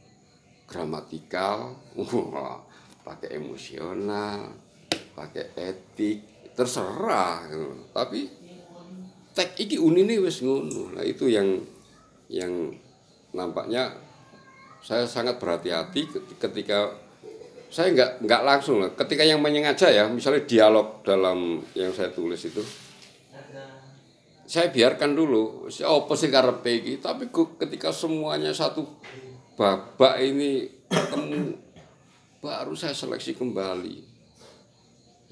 Masih ada jarang yang bisa saya, saya coret. Jarang sekali saya mencoret merevisi dialog yang yang saya tulis. Karena saya tahu ketika aku ganjel saya biarkan. Kenapa? Aku roh jane iki lek tak ngenekno dialog iki enak. Ganjel tak tandai ganjel sing iki gak iki wilayah aktor. Aku kerasa ngono iki wilayah aktor iki. Mau ketemu nah iki wilayah aktor. Mana ini gak tahu rewel aku. Nyutradarai. Begitu kecentok melbu ini porsi ini aktor nggak pernah saya menolak apapun yang dilakukan aktor. Karena itu wilayah mulanya gitu mesti tepak ya aku milih aktor selama ini dan yang lucu kan saya nggak pernah menolak aktor iki grite sak piro. Pengalaman pentasmu piro baru iso melok karya apa karya kita kendung kenceng kan enggak loh barang lek ero ngono ya lek delok wanta iki ya isin oh gak nyebut jeneng ya. Oh memang. ada. Dengan dengan apa desain toko yang demikian misi yang demikian tapi blendes kan ono. setelah setelah mema- memakai logika memakai aduh nyampe. Tapi ketika proses terjadi ketika saya memilih you wah eh, enggak enggak enggak ya sudah itu. Berarti dia membaca surat saya ya seperti itu Nah. Terutama yang terakhir ada cilik-cilik kan berani nekat ya si Karsina bedayanya arek cilik-cilik. Saat itu saya teringat Mas Yo Sigit Rodo Lali. Dia mendefinisikan oh menafsirkan sebuah konteks bedayan itu ingat itu. Oh gak iki. Loh, mm, tapi sing nulis aku aku iku lak pikirane sikit mulane mang tak ulangi. Tulisan itu. tulisan sing soal kamu pernah bicara. Bedayan kecurigaan. Kecurigaan ini sedikit saya agak setuju. Bedayan itu sesuatu juga. Soalnya ini ketemu nih Boris Boris wis tak ekspor seperti itu. Kemudian bedayan. Itulah saya yakin nanti ada sumbu yang sama. Yang selama ini tidak tidak terbicarakan. Ngonoan Jadi, gedangannya balik yang gedang mana ya, lek winginane kan pohon gedangnya dan saiki gedang isi karo kulit ta iku lho. Wis. Wis. Tahu-tahu Tembus telung jam iki. iya iso iso kurang setengah jam ya cek kayak jorogen bisa lur? Iya. terima kasih teman-teman yang udah betah. Mendengarkan sampai dua jam setengah ini Wah, keren nis. Ya udah sampai jumpa di Epel-Epel Kawaruh Jilid 30 yang entah bahas apa. Terima kasih. Wassalamualaikum warahmatullahi wabarakatuh. Waalaikumsalam.